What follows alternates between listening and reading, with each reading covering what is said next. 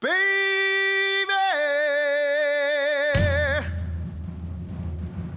why do you hurt me so bad? Oh no. Baby, baby, baby, baby, baby. Baby, baby, baby, baby, baby. Baby, baby, baby, baby, baby. Why do you hurt me so bad? This is Christian, This is Damon. And this is the Amazing Nerd Show, episode 25. That's right. That's some anniversary, right? Is that golden? Whatever. It's something. It's not like it's 25 years. It's- Looks like like we made it after all, right? No? it's So 25 anyway- straight weeks. 25 straight weeks. Hey, that's something to be celebrating. Yes. Come on, man. Almost 25 straight weeks. Give me a cookie. Jesus Christ. I've got to talk to you every week. we got any news? Um, I think the Nun trailer dropped last week.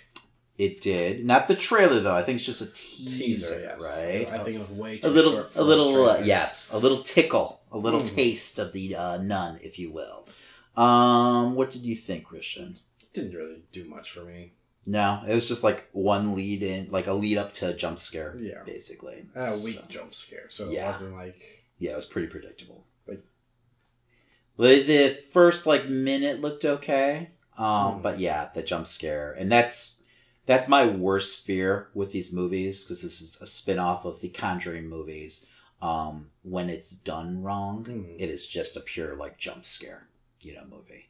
Um, that's kind of like my issue with like the first Annabelle movie was it, it felt just Mm. very much you know centered around different jump scares, um, which Annabelle two did much better job like handling. So that's always my like fear with like you know this universe's Yeah. you know movies being handed off to different people other than you know Wan. You gotta worry if it's just going to be a cash grab, you know. Yes. Each time that they do this, so. I mean, you got an awesome looking character, great backstory, scary as all hell in um, Conjuring 2. Hmm. So I feel like if you have the right people behind this, it could be a really awesome movie. But, you know, or it could be a total like B movie, cash Mm. grab, just jump scare fest. Like, and that's felt- just not for me. And I know a lot of people love those Mm. kind of movies. With the last movie we just reviewed, Hereditary, a lot of people complained that there wasn't enough jump scares, which just for me as an old school horror like movie fan is just blasphemy. But whatever. um, Tension is a thing, people. yes, suspense, atmosphere. um, you know that's what makes horror for me at least. You know, but whatever. Um, it's a teaser, Yeah. so I'm not gonna judge. It just felt like they were trying to capture that same feel as the first like Conjuring teaser, where it was just like this is a little piece of the movie where it's like terrifying, it's kind of like classic. But this felt very just when they're going down the stairs with the candlestick. Mm. That is a pretty awesome little uh, teaser they did there, though. So this didn't feel No. that well done at all. so, um, but you know, whatever. Well, we should be getting a trailer soon, Yeah. so maybe we'll have more to say then. But you know, September seventh, I believe, is when it's actually the released. So I, I'm excited still. But you know, Fall's always a good season. we'll see. We'll see if I feel the same way after the trailer. so, uh, what else is going? Oh, we got Luke Cage coming out this week. yes. Right? Another time for me to just sit and do nothing but binge. It's crazy because I feel like they haven't given us anything besides that initial trailer. We only have like one full trailer. Mm. It's just weird because usually I just I feel like the first Luke Cage we had multiple trailers, a lot of promotion going into it. Maybe they feel like hey, people are gonna watch no matter what. We don't need to invest that much into the hype. Yeah, Netflix doesn't seem to be worried about anything. No, no, Right. and I mean Luke Cage like broke their server Mm. when they when it debuted. So I mean I I don't know what they're expecting. No. I I feel like it's not going to get that same reaction as the first season. Mostly be just because we were on such a high with the Netflix series at the time that Luke Cage was like, yeah, another huge promising and hero. yeah and i you know after the second season of jessica jones and i know you know a lot of people did like it but a lot of people felt the way i did where it was kind of a letdown i don't think it has you know that kind of you know i don't hype Hmm. around it right now you know which is unfortunate because i'm actually i think i'm more excited for the second season of luke cage than i was for the first season Hmm. because luke cage for me um the defender show was like my standout you know character I really enjoyed Luke Cage um, in this in the Defenders show. Whereas you know, after the first season, like I enjoyed like it's it's a tale of two halves. Really, Mm. I love the first half of Luke Cage. It's the second half where I, they kind of lost me. So I don't know. I don't know. I, I'm really I, I, the trailer looks promising. yes. You know, that's for that's sure. that's kind of what I'm looking for based off the first seasons. I want just maybe one congruent story, or maybe just don't kill off your villain halfway through. I don't need that happening in another Netflix show where it's like the villain's there for five episodes that that were promised at least, and and they do the swerve. yes, Yeah, it's pretty much what's happened in a lot of these, right? Mhm. Yeah, that would that would be too bad. That'd be unfortunate because Bushmaster looks awesome. You know, so far what we've seen of him, you know, he looks like a good, you know, arch enemy for Cage going into the season. Um, so I don't know. I don't know. I, I, I they announced a lot of the Netflix shows that I thought were a ways off are actually getting like dropped this year. I know we're getting Daredevil this year, and we're also getting Iron Fist this year, which I was kind of expecting, you know, maybe 2019, early 2019, Mm. but they're supposed to drop soon. So, uh, I mean, it must be a couple months, right? we're halfway through at this point. And then Jessica Jones is actually filming the third season next week. They start. Hmm. So, and that's supposed to be released in March sometime. Do you think they're just trying to fast track Iron Fist at the moment, trying to Just like, to get it over with. Get- Pull it off like a band aid. yeah, ever know, 'cause they left that story in such a weird place, especially K'un-Lun's no shit. disappeared. That's right, because they're back at he, him and Colleen, right? Go back to Kung Lao, and it's they can't find it, right? It's Yeah, not it's where they left it. Um, and then they go to Defenders because that was before Defenders, and Yes. they show up. They battle under the city of New York. yes, and there's supposed to be Dragon like, Bones. door to it. I don't. I'm. I'm, I'm already lost.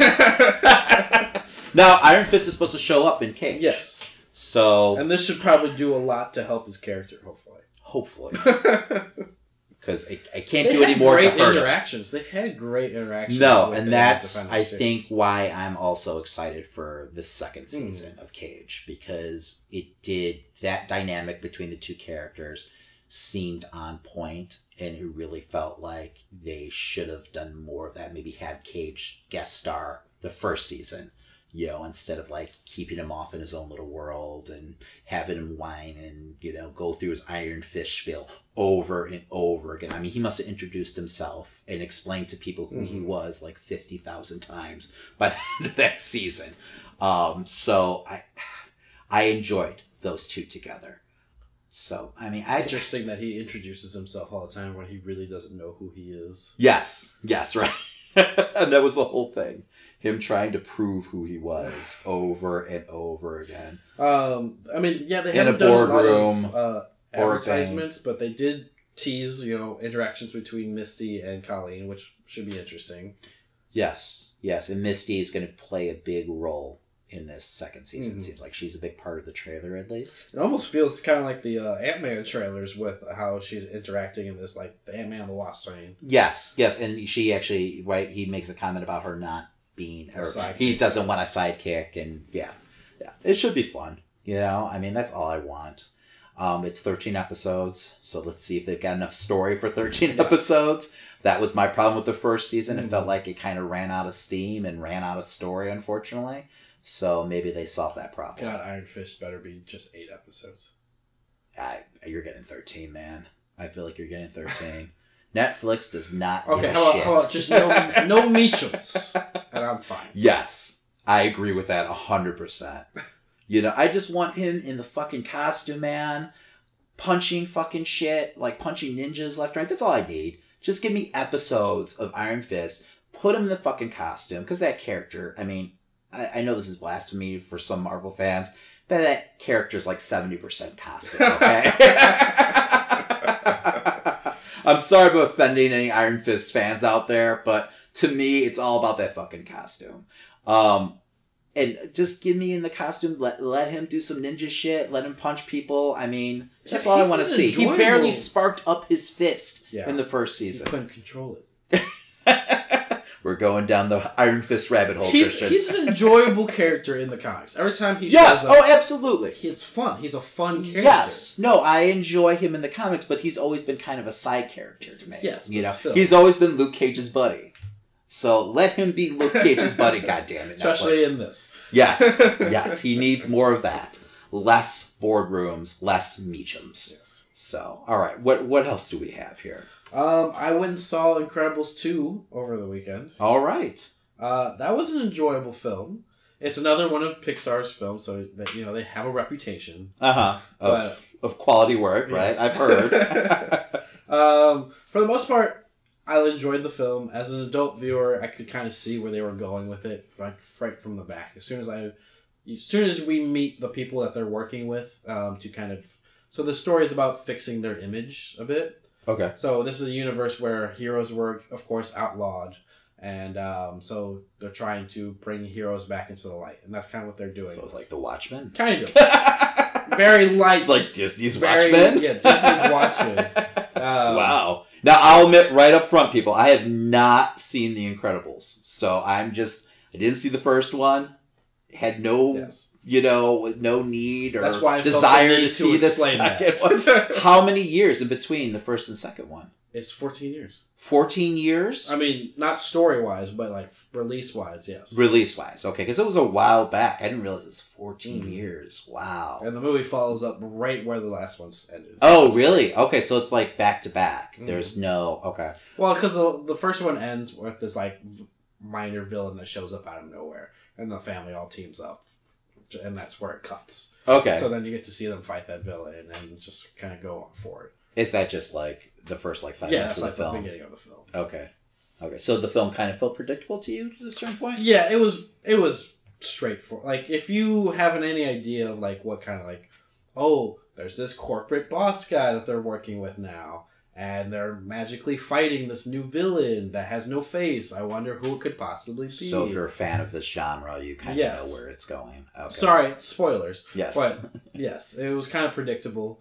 Um, But still a good time. still a good time. Still very fun. Um, it focused a lot more on the mom this time, where the first one focused more on the dad.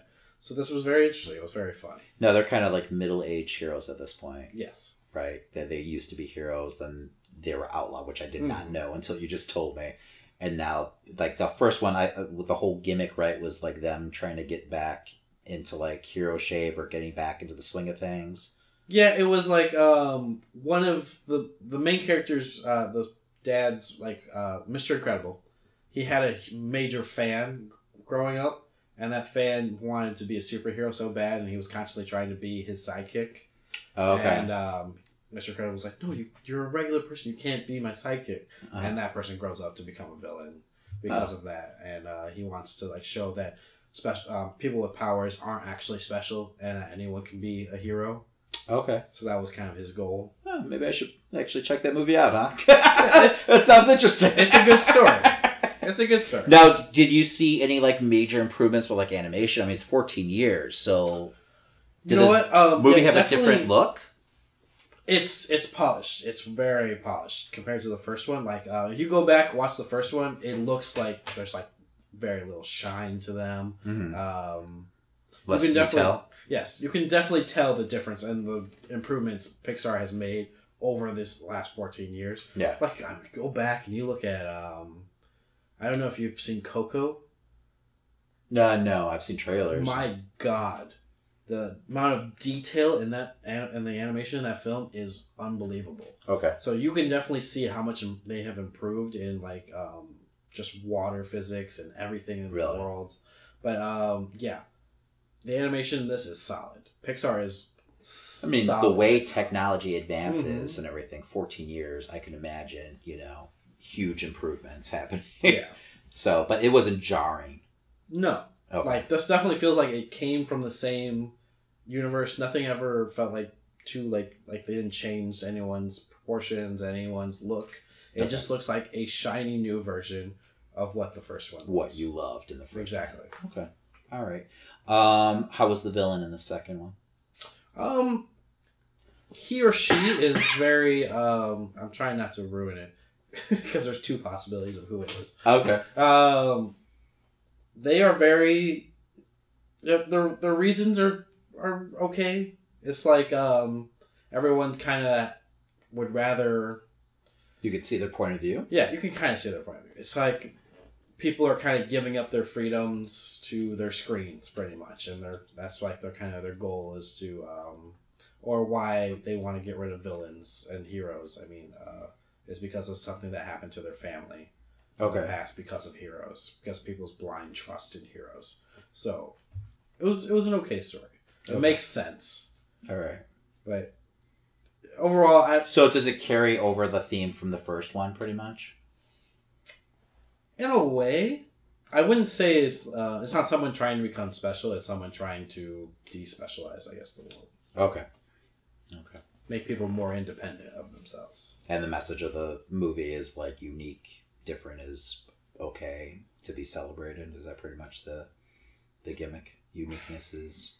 I don't feel like this one had as. Strong, I'm trying to like guess the whole like I know. mission statement of the movie that I, I feel like this one wasn't nearly as seen. strong as a getting a point across as the first one was. Like this one felt more just like this is a story rather than we're trying to have this other meaning. Oh, okay. Which and Pixar does that all the time. It's, that's normal for any Disney movie. It's like here's a deeper meaning throughout this entire. Did it fall into like sequel, like a sequel like trope where it just kind of like like you're getting kind of the same like rehash gags from the first movie over and over again? I know a lot of times sequels fall into that. Uh, I didn't get the same kind of gags. Okay. No, but it, it definitely felt like this is a sequel to Okay. something, not um, a story that will stand alone On its be. Like to enjoy without- this, you need to see the first one. I feel Okay. to get that feel of family and everything. Um, is there like major resolution, or do you feel like there's definitely going to be a third one? Maybe not in th- 14 years, maybe in less time.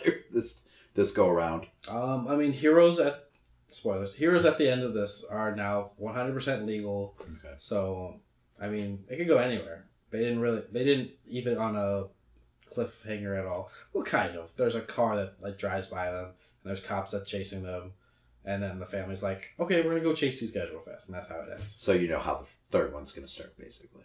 Maybe Maybe. Eh. Probably. if they if they continue. Yeah, that's right. But that's their thing. Like the daughter's supposed to be going on a date. But Why? She sees crime happening. She runs after the crime. so, d- was there a reason why they waited 14 years? I'm not sure. There's a big time gap between those Toy Story movies, too, though, right? Is Hmm. that just like Pixar's thing? They wait till they have the right Well, it story. takes like the amount of time it takes to make an animated film is ridiculous. But um, I don't know. Maybe they just didn't. Mm-hmm. I just feel like that time on. would be getting cut down, Hmm. like, you know, as the years go by now. Well, just think, Frozen two still hasn't even come out, and it's been That's years. next year, right? Yeah. Yeah. Which is a lot shorter than 14 years, though. Yes. Because I just feel like Incredibles was such a big hit that I'm surprised that it's been that long since Hmm. they did a sequel, you know, to it. But I mean, they've just also got put on the been just. I mean, they're doing fine, obviously. so you know, it's just when they want to pick up, you know, that story Mhm. again, I guess, right? So they've had plenty of hits. Are they doing another Toy Story movie? I hope not. Okay. I think I've heard that they might, but I'm just. I'm, Yeah, that third one's supposed to be really fucking dark. So. um. Yeah. Yeah. All right. Well, I probably won't check it out um, until my daughter makes me. So she's three, so she's got a Hmm. couple of years yet. But you know, I'm glad you enjoyed it. Yes. Right? How many stars would you give it, sir? Um, I'd give it four. Four stars. Oh, was it's good strong. All right. All right. It's a good is, story. Is, the it's first just one? not shocking. Oh, I've heard people say The Incredibles is the best fucking like superhero like movie. So I've heard people like swear by The Incredibles. So I'm not surprised. Was the first one a five star for you? Um, at that time, yes. Okay. Okay. So now would you put this one on the same level now? Yeah, they're they're definitely equal in my mind. So that's really strong, especially for a sequel. Wow. Hmm. All right. Go see The Incredibles too. I mean, obviously you all did. So it made it like Oh, broke some record, right? Jeez. Wow. We're in the wrong business, my friend. Uh, animation's cutthroat. Anything in film Uh-huh. cutthroat. So All right, Christian, let's talk some comic books. Mr. Miracle number nine came out. yes, finally. Finally. It's a long two month wait Mhm. in between these books. Um, let's read the blurb. If I can get through it. It's a DC blurb, so you know it's long. and probably wrong. Yes, it's a whole paragraph. Uh-huh. After war comes peace. The bloody battle that waged across New Genesis and Apokolips have come to an end, and now Mr. Miracle and Kalibak? I think I'm getting that wrong, but whatever. Kalibak uh, must sit down and discuss a truce. Can Scott Free trust the former minions of Darkseid to keep their word? Not likely, but a leader sometimes has to take a risk in service of the greater good. Perhaps the more pressing question, though, is whether Big Barda can make it through the negotiations without beating the life out of the assassin Kanto. yes, I was in like stitches for half of this ep- like episode. Episode. This, um, issue, and then it got serious, and I really loved this book. Yeah, it got really heavy and really dark quick. I mean, this book is dark, don't get me Mm. wrong, but yeah, it definitely took a turn. There was definitely a moment in this book, um, and we'll spoil it. Spoilers, Yes. right? Where basically they're at, I mean, it's a very mundane, like, book, pretty much. Like, all these books are Mm. very, like, normalizing these, you know, huge operatic, like, Yes, you tales. remember, they're sitting at a table with slaves holding the table up yes, the entire yes. time. but they're just like talking very matter of factly like Mm. they do in you know this series which is why i love it um and they're you know which like totally like normalizes what's going on Hmm. pretty much until uh what's his name kalibak like actually tosses one of the slaves holding the table across and crushes his head and you see the look on mr miracle's face like hey that was you know so and so uh yeah, I love that they knew who he was Yes. later on. I was like, oh, okay. Yeah. Great moment though. Um, but I mean, that's just the just the gift that this book gives us, you know, constantly. Mm. Um, but yeah, but yeah, they're negotiating at the table. You feel like things are getting done, and then all of a sudden, um, Darkseid, you know, sends a message to Kalibak saying, you know, there's no deal. You know, once and they feel like they're pretty much like it's over Yes. at this point. But he's like, no, there's no deal. You know, the only way that we're going to grant this treaty is if you know Scott gives up his firstborn. Yes, and I mean, he's willing to sacrifice everything that he's already like achieved Mm-hmm. at this point. On Darkseid, uh, he's got the anti-life equation. Yes, everything. he's- He's, willing to just give it back. which is insane. Yeah, he's about to give up the anti-life equation, um, which just I mean, right then and there when he said that, I was like, "What the fuck is going on?" But yeah, but then you hear, you know, the other shoe drop, and Mm. it's their firstborn son. So now we're left wondering what the hell, you know, Scott and Barda's decision is going to be.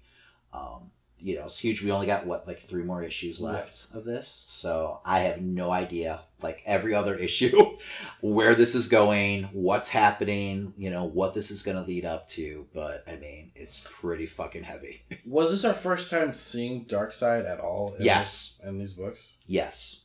Yes, I believe so. Um, you know, before we would just get the, you know, Darkseid is, Yeah. and now we actually, you know, during that panel play, you get actually like an image of Darkseid Hmm. appearing, um, which was very effective. You know, really like led to the moment. Um, but yeah, no, just great storytelling. Yes. Great storytelling. Um, yeah, I, I can't say enough about this book once again. I feel like that's pretty much, you know, every time we review this book, it's us blowing smoke up Tom King's ass. But I mean, that's pretty much, you know, it's just it's my really favorite well book. done. It is. It is. It really is. I mean, this is what comics could be, Mhm. you know, but unfortunately, a lot of times aren't. So, um, if you're not reading Mr. Miracle, please do yourself a favor. Start with issue one, pick this book up, enjoy yourselves, and you're welcome. Yes. I mean, that's what I tell people when they ask me what should I read when I like get back into comics and everything. I'm like, just read Mister Miracle. Yeah, yeah, and it, it does sound like you know to get into this world a lot, you know, for like a newcomer too. Because for me, I don't really know much about New Genesis. I'm not a huge, you know, like you know, Apocalypse Sky and like Darkseid Mhm. and that whole you know section of the DC universe. I don't know much about. Like I know of them, but I don't know much about these characters. But it has not affected the read at all for Mhm. me. You know, I mean, it might have actually made it more enjoyable. So I, I really, you know, recommend this book. I'm very, I am kind of in this weird worry state because they did mention, announce that they wanted to do a like apocalypse film or like a New Gods film.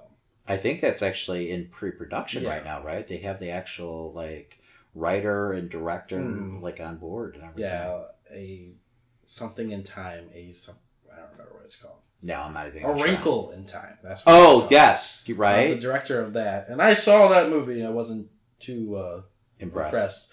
But um, she's a, she's known to be a great director and Mhm. it'd be A writer, right? Yeah.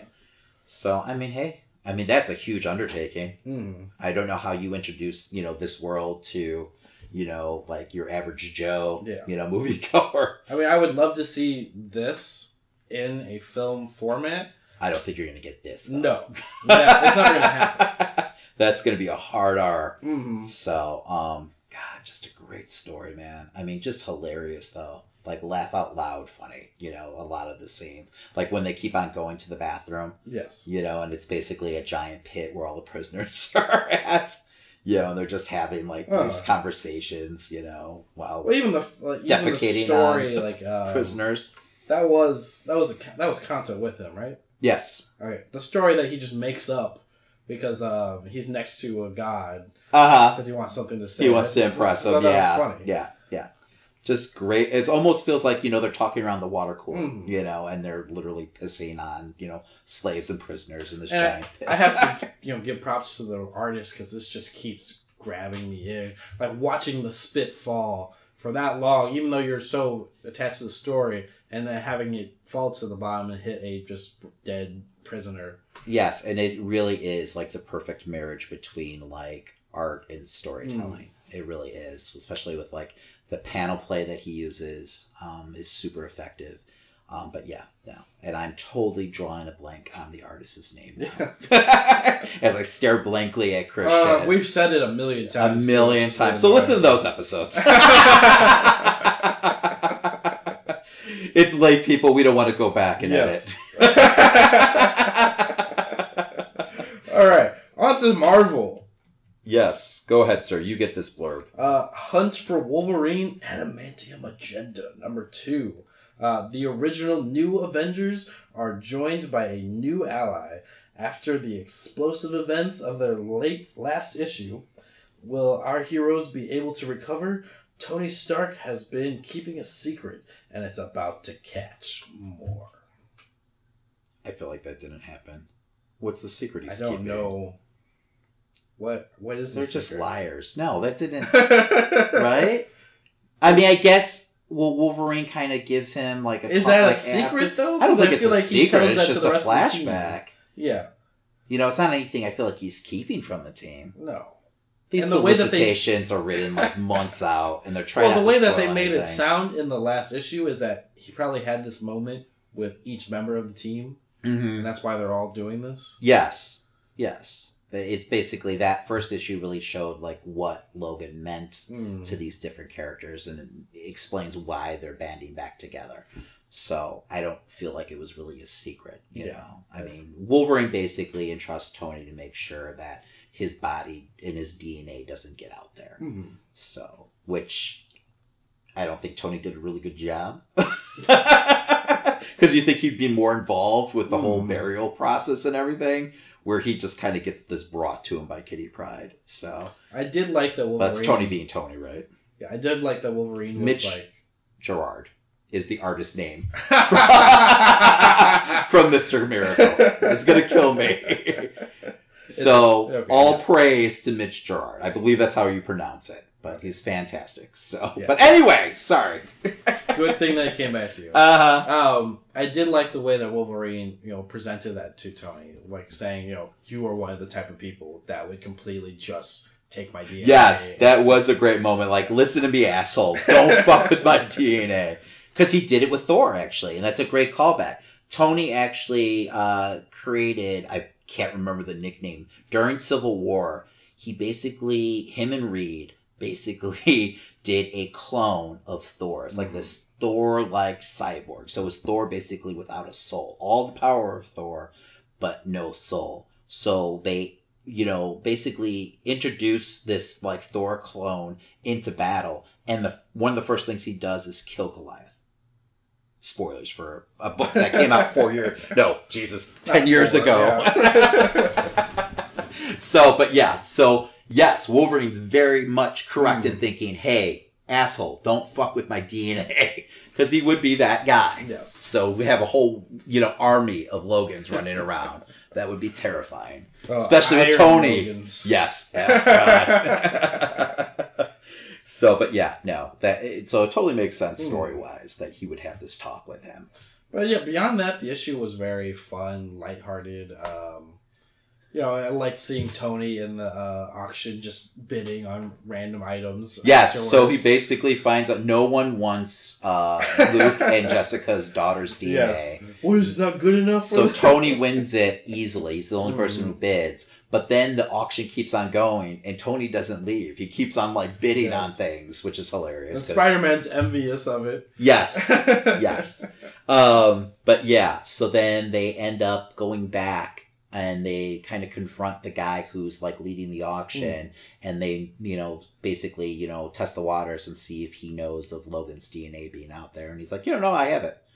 And uh, right then and there, all of a sudden, Mr. Sinister shows up, which makes total sense because if Hmm. anyone's going to have Logan's DNA or anyone's DNA, it's going to be Mr. Sinister. He's like the biggest like muted like mad scientist you know they have there so and it, it's an awesome character and a fun character to be introduced here um, i don't know how much he really has to do with the plot itself of the story I feel like it's going to be very little. yes i agree it seems like he was more upset that this character who was leading the auction betrayed him so he was more interested in that but then you know a battle ensues of course and then laura you know the new wolverine Mm. shows up you know and starts you know to take names basically Yes. So um Takes that's- off Sinister's hand, right?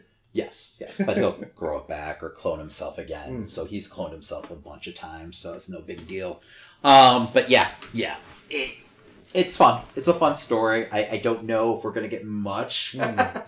you know i feel like a lot of these hunt for wolverine tie-ins are kind of you know basically red herrings if you will where you know i don't know where the meat like i I think it's going to give us a piece of the puzzle but not the whole puzzle you know maybe there'll be a book after all these Hmm. books that kind of ties everything together so i feel like that's where all these books are leading I mean, I'm assuming it's just going to be the Return of Wolverine book, is what. we do you get. think it leaves it hanging to the first issue of the new wolverine book I wouldn't be surprised. i hope they resolve that a little before then you know we have enough to get us there, so. I know, I know. It, what, that book debuts in September, I believe, Mm-hmm. and these books end in August. So I hope they give us a little something, though. It'd be really. I mean, we're talking about going through like what twelve issues, Mm. and not to get like anything. You got to give us something. give us a hint. It'll be pieces. I don't need it. Like I don't want it explained in the first issue. I'd rather like have a fresh start, Hmm. right? no pun intended, or pun intended. Uh, you know, into the Wolverine book. Like I don't want any like plot threads dangling. I just want that to just be you know a straightforward Hmm. Wolverine book. You know, because I've missed those. So you know, when I was one of the guys who were kind of like, eh. I can I can deal with Logan being dead, but now at this point I'm like, no, I, I want Logan back. All these pretender Wolverines can go away except for Laura. Don't worry. Give it. Give it five more years. She'll be dead again. Oh, yeah, absolutely. If or and, well, and then they'll oversaturate the market, and there'll be like twenty books with Wolverine. in Hmm. Then that's pretty much what happened before you know he died. So I'm sure that's what will happen again within the next year. so, and they announced actually X Men related news. They re- they announced that uh, Blue and Gold are both being canceled in September.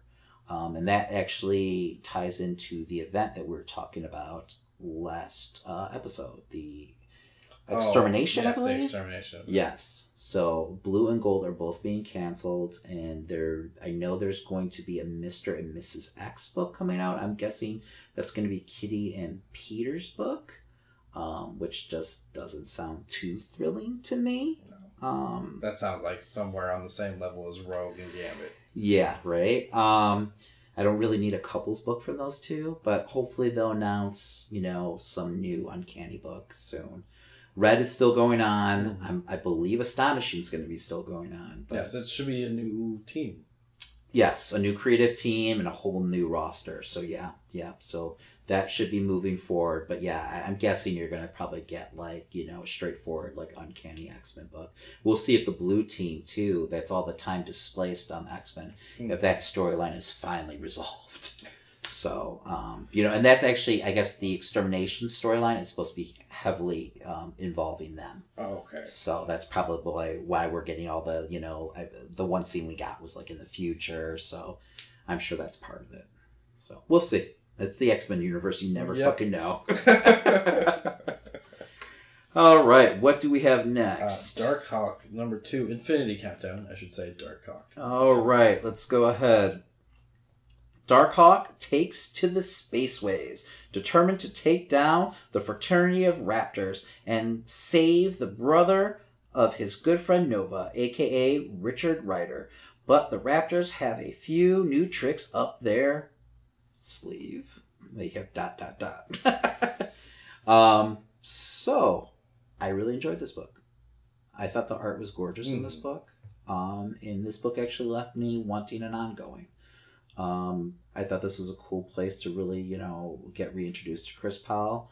Um, and they actually kind of gave you his backstory in a very like non-convoluted way, Yes. just kind of in passing. You kind of got the lowdown exactly where he's been as a character, especially for a person like me who hasn't been keeping tabs on him. Um, but I, I thought this book was really well done. I love the inclusion of uh, Death's Head in this. You know, they've kind of got almost like a buddy cop feel, Mm. like a midnight run, you know, feel to them going on right now. Um, you know, where he's like an unwilling participant and, you know, in like, you know, Chris's plan Yeah. to meet up with the uh, uh, Raptors, which he thinks are the pretenders. Yes. And then we find out the big reveal is no, he's actually going to face the real Raptors. Um, That's a great realization moment for him and everything. Yes, yes. He basically started to get his ass handed to him. And I guess he defeated the fakes rather easily. Mhm. But right off the bat, he knows something's wrong. Um, and they pretty much kill him, it seems like. They uh, impale him, they take the amulet from him. And we find out that they're powering this force, this being that is supposed to be like a phoenix killer, which I thought was a really cool tie-in too, because Mhm. I did not know this part, and maybe this is something they just revealed in this issue that the Raptors, like one of their main like you know reasons for existing was to like counterbalance the Phoenix Force. Gotcha. So the fact that they've got this, like, you know, they, they give the amulet to um, Richard Rider's Yes. um, brother. I can't think of his name now. Um, and he turns into this being, basically. He has to make a sacrifice, and they sacrifice. I guess the other sacrifice was Chris Powell's character, um, which we, we know he's not dead, but whatever. Um, and then you've got this giant, insane looking fucking raptor standing, you know, before you. Um, but Richard is actually still part. He's still there. He's in there, but Mhm. you know he's like their soldier now, and I guess they're pointing him towards Earth for some reason. So I don't know if we're gonna get some kind of like X like men like crossover going next issue. I don't know why he would exactly be going to Earth unless it is to confront you know Jean and the X Men. Um, because I don't I don't Yeah. necessarily see, or he's searching for the other gems. You know, the stones. I'm sorry. That would be the, I guess, to bring him back into the story would make sense for him to go after the stones. Uh huh. But that'd be interesting to see if he went after Jean. Yeah, I mean now I know Jean doesn't have the Hmm. Phoenix Force anymore, but knowing that Jean's alive, you'd think that'd be like the first. If that's your whole mission statement Hmm. as a as a species, you would think that'd be something you want to check out. that'd be interesting if the X Men had a stone at the same time, but they don't. well, we know Logan was walking around Hmm. with one, but then he left it in the toilet for Black, Black Widow Widow. to find. So And that's that's next week, isn't it? that's next week. So we'll find out. And this actually comes out, I believe, next week or the week after the uh, issue number three. Hmm. So this is going to be pretty much like back to back. So, but I'm, you know, I'm hooked on this book. I really enjoyed it, and I, I loved Dark Hawk back in the day in the early '90s when they introduced him. I thought it was a fun throwback character to what Marvel used to be. Um, in a time where it was really like kind of dark and all about the artwork, and you know, he was very much, you know, kind of in the mold of like Peter Parker, Chris Powell. So, and it feels very much like that Mhm. still. So, I'm I'm I'm kind of excited. No, to see yeah. If this if this was their plan to reintroduce him, this was been great. Well, I know he had like a short. I don't know, like after Legacy, he had a few books, and I don't know if that's ongoing, but I haven't seen it in any of the solic- solicitations. So I'm assuming like they just kind of like, you know, went into this book. So I'm hoping that he gets an ongoing, you know, from this because it's a pretty major. It seems like they're going to. right it's a pretty major s like spotlight for him Mhm. and it feels like they're setting things up for the ongoing especially in that first issue Mhm. so I- don't know i'm happy you know i've enjoyed darkhawk i think it's a really cool character i think it's also a character that would like lend itself to the big uh, screen you know or the small screen they could do a lot with this Hmm. character you know and it's a property that no one's explored before so it'd be something fresh and new you know I mean, it could totally fit in their space range and everything. yeah, you know, I could see that you know the Raptors at least Mm. showing up with, with the Guardians, you know, at some point. So it totally makes sense. But yeah, but yeah, this was this was definitely a book that you know people should just just check out. You know, so Uh, last but not least, I had Darth Vader number seventeen.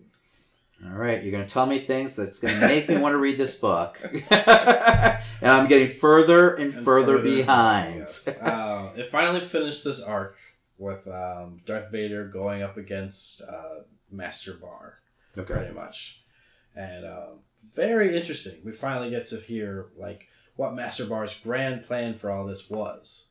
Okay. He is fucking insane. Okay. um, he had a vision, which the vision is true and all. He's seen all the way through um, the rebellion and the resistance, and he saw that the Mon Calamari ship ships were the main like symbol of the rebellion. So his plan was to pretty much spark the um, Mon Calamari into joining the rebellion and everything by antagonizing the Empire.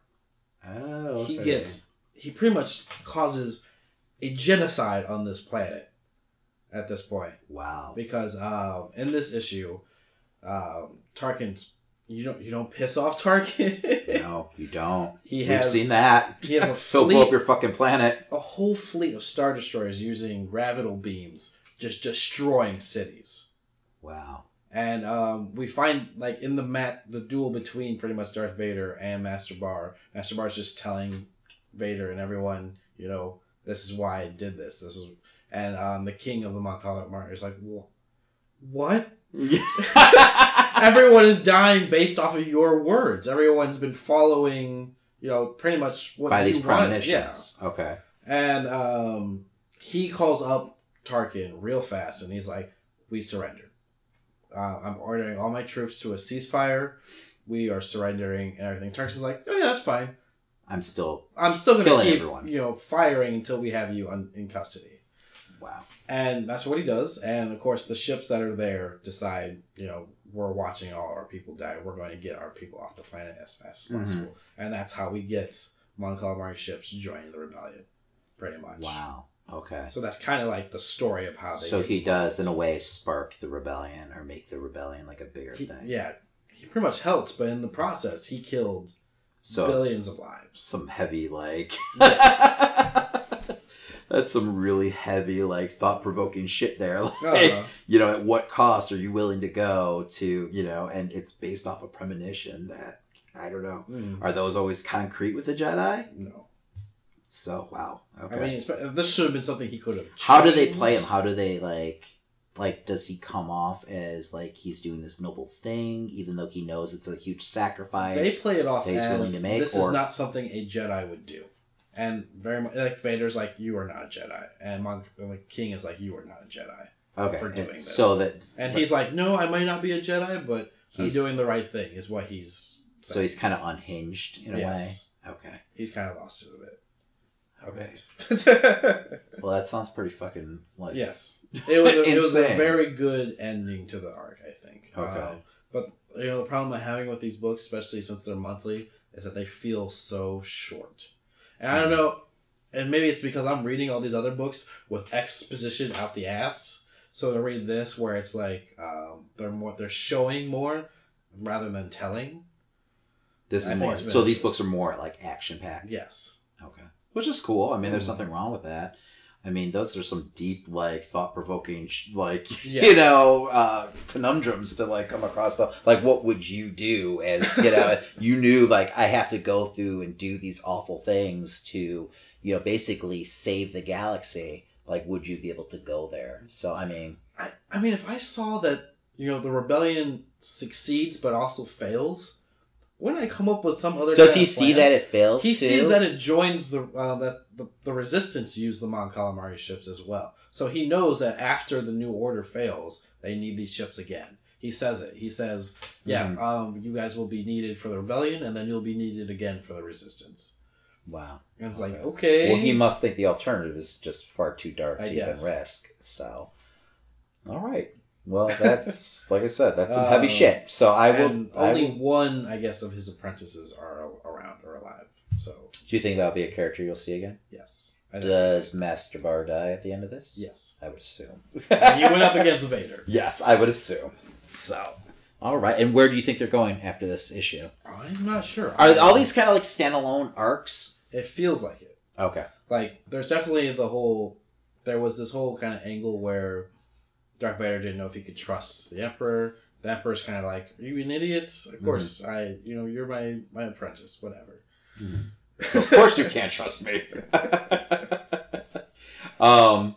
So how long was this arc? How many issues was it altogether? um, I think it was five or six. Five or six. I Okay. guess. Because I was literally on the edge of my seat, like waiting for you to tell me what happened, because I Oh. feel like I've been following for the last, you know. So, which you would think, dumbass, It's- just read the fucking book.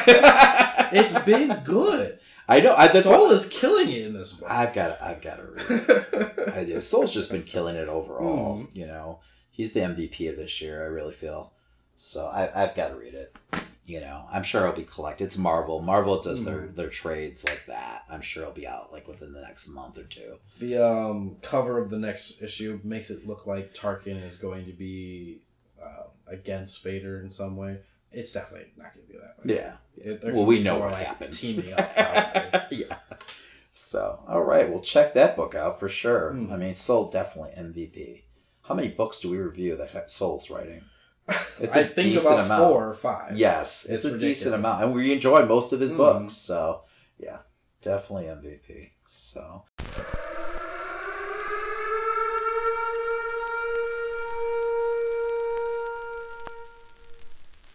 Movies are bombing all over the country. They are posing as movies you already know. They may be in your theaters, your neighbor's home, or even your own. Why are you doing that voice? I don't know. I thought it made me sound cool. It doesn't. I'm Jason Bishop, host of the Invasion of the Remake podcast, with co host Sam Stepanenko and Trish Conklin. Join us each week as we rotate talking about your favorite films and their not so favorite remakes. We'll also dig deep to find forgotten films that we think are more worthy of remaking, complete with our own fantasy casting. You can get all 130 episodes and counting on Apple Podcasts, Stitcher, Google Play Music, TuneIn, Radio Player FM, and all the best podcast providers, even Frickin' YouTube. For the low, low price of absolutely nothing. Join the invasion. Subscribe today. or we'll blow up your planet. all right, let's talk some wrestling. We had a big weekend. Yes. Huge Right. weekend for Money in the Bank and NXT Takeover. That was all in our hometown. That's right, and we didn't go to either. No. I totally forgot about Takeover. I actually wouldn't mind going to Takeover, Mhm. so I'm a little disappointed had seats. myself. Yeah, which is great. I'm surprised that didn't do better, right? Mhm. It didn't because I could tell by the way they were lighting the crowd that they were darkening it on purpose to hide, you know, Mhm. sections being empty.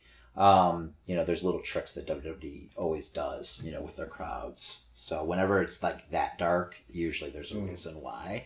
Which I found I found you know bizarre because I felt like it would do much better than that, especially here. You know, Yeah. such a wrestling town. I don't know if it's weird timing or what. I don't know. I mean, the crowd was fucking off the chain for this. I mean, they really. I mean, they. I won't say they made this card, but they enhanced this card Hmm. greatly. I mean, from first match on, like they were all over everything. So, um, but yeah, let's well, go ahead. good reason. Like, No, absolutely. I'm saying like, but they were. I mean, they were like. I mean, they love themselves some NXT. but that's always. I love. I love it when you get a crowd like that in Mhm. Chicago. You know, I will puff my chest out. Always, you know, adds to the show, if you will. So, you know, whether WWE likes it or not. Yeah. it's a it's a heel town. Yes, that's foreshadowing, people. so, uh, NXT results. Uh, first, we started off with a great opener the NXT Tag Team Championship match. Uh, the Undisputed Era Um, versus do they actually have a name? The tag team. Oney Um, Lorcan and Danny Burch. I never heard a name or anything like that, but they definitely are a great team. Yes, right? It's another like old school team, Mhm. like, you know, very much a throwback um in style and everything. And this like this match really spotlighted that. I Yes. thought this was I mean cuz I didn't know these guys from shit and the t- the crowd was definitely all about undisputed Yes. from the get-go. But eventually, you know, Oney and Danny like they won over the crowd at the end. They got like a standing ovation uh, after uh, Well, the match was, over. Like this sold me completely. Like I didn't know much about them before this. Th- I'm like, this is a team. Yeah. This needs to become something bigger. Yeah, no, no, I de- definitely. It seems like you know after this match, I don't see how they don't stay together Mhm. and you know get another shot at these belts.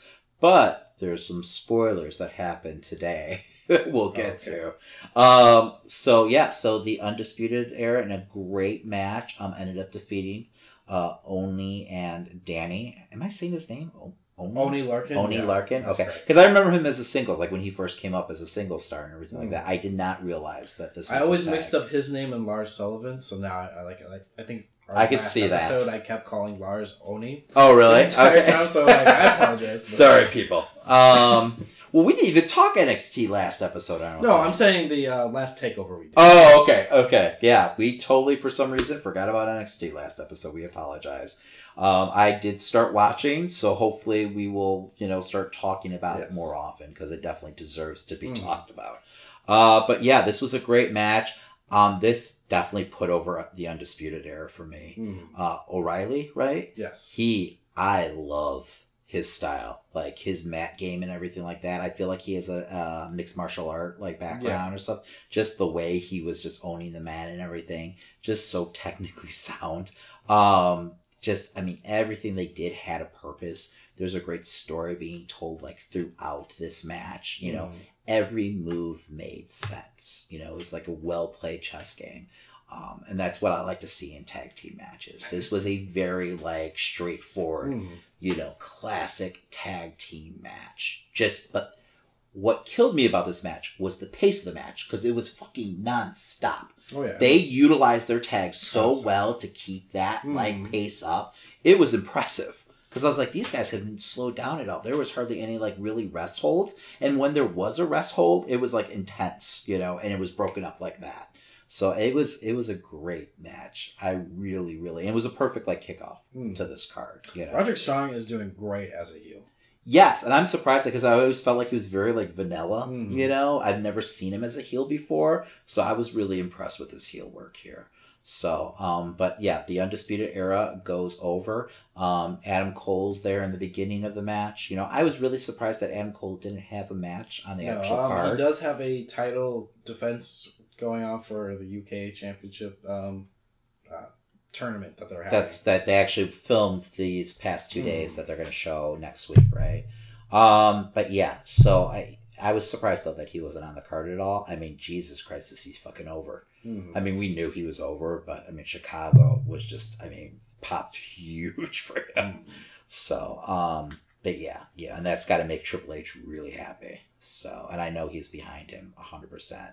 I mean, he's been like raving about him in interviews and stuff. So, but do you, if they do end up calling Cole up eventually, because it feels like he's probably six months off, you know, maybe maybe around Mania time, you know, getting that call up.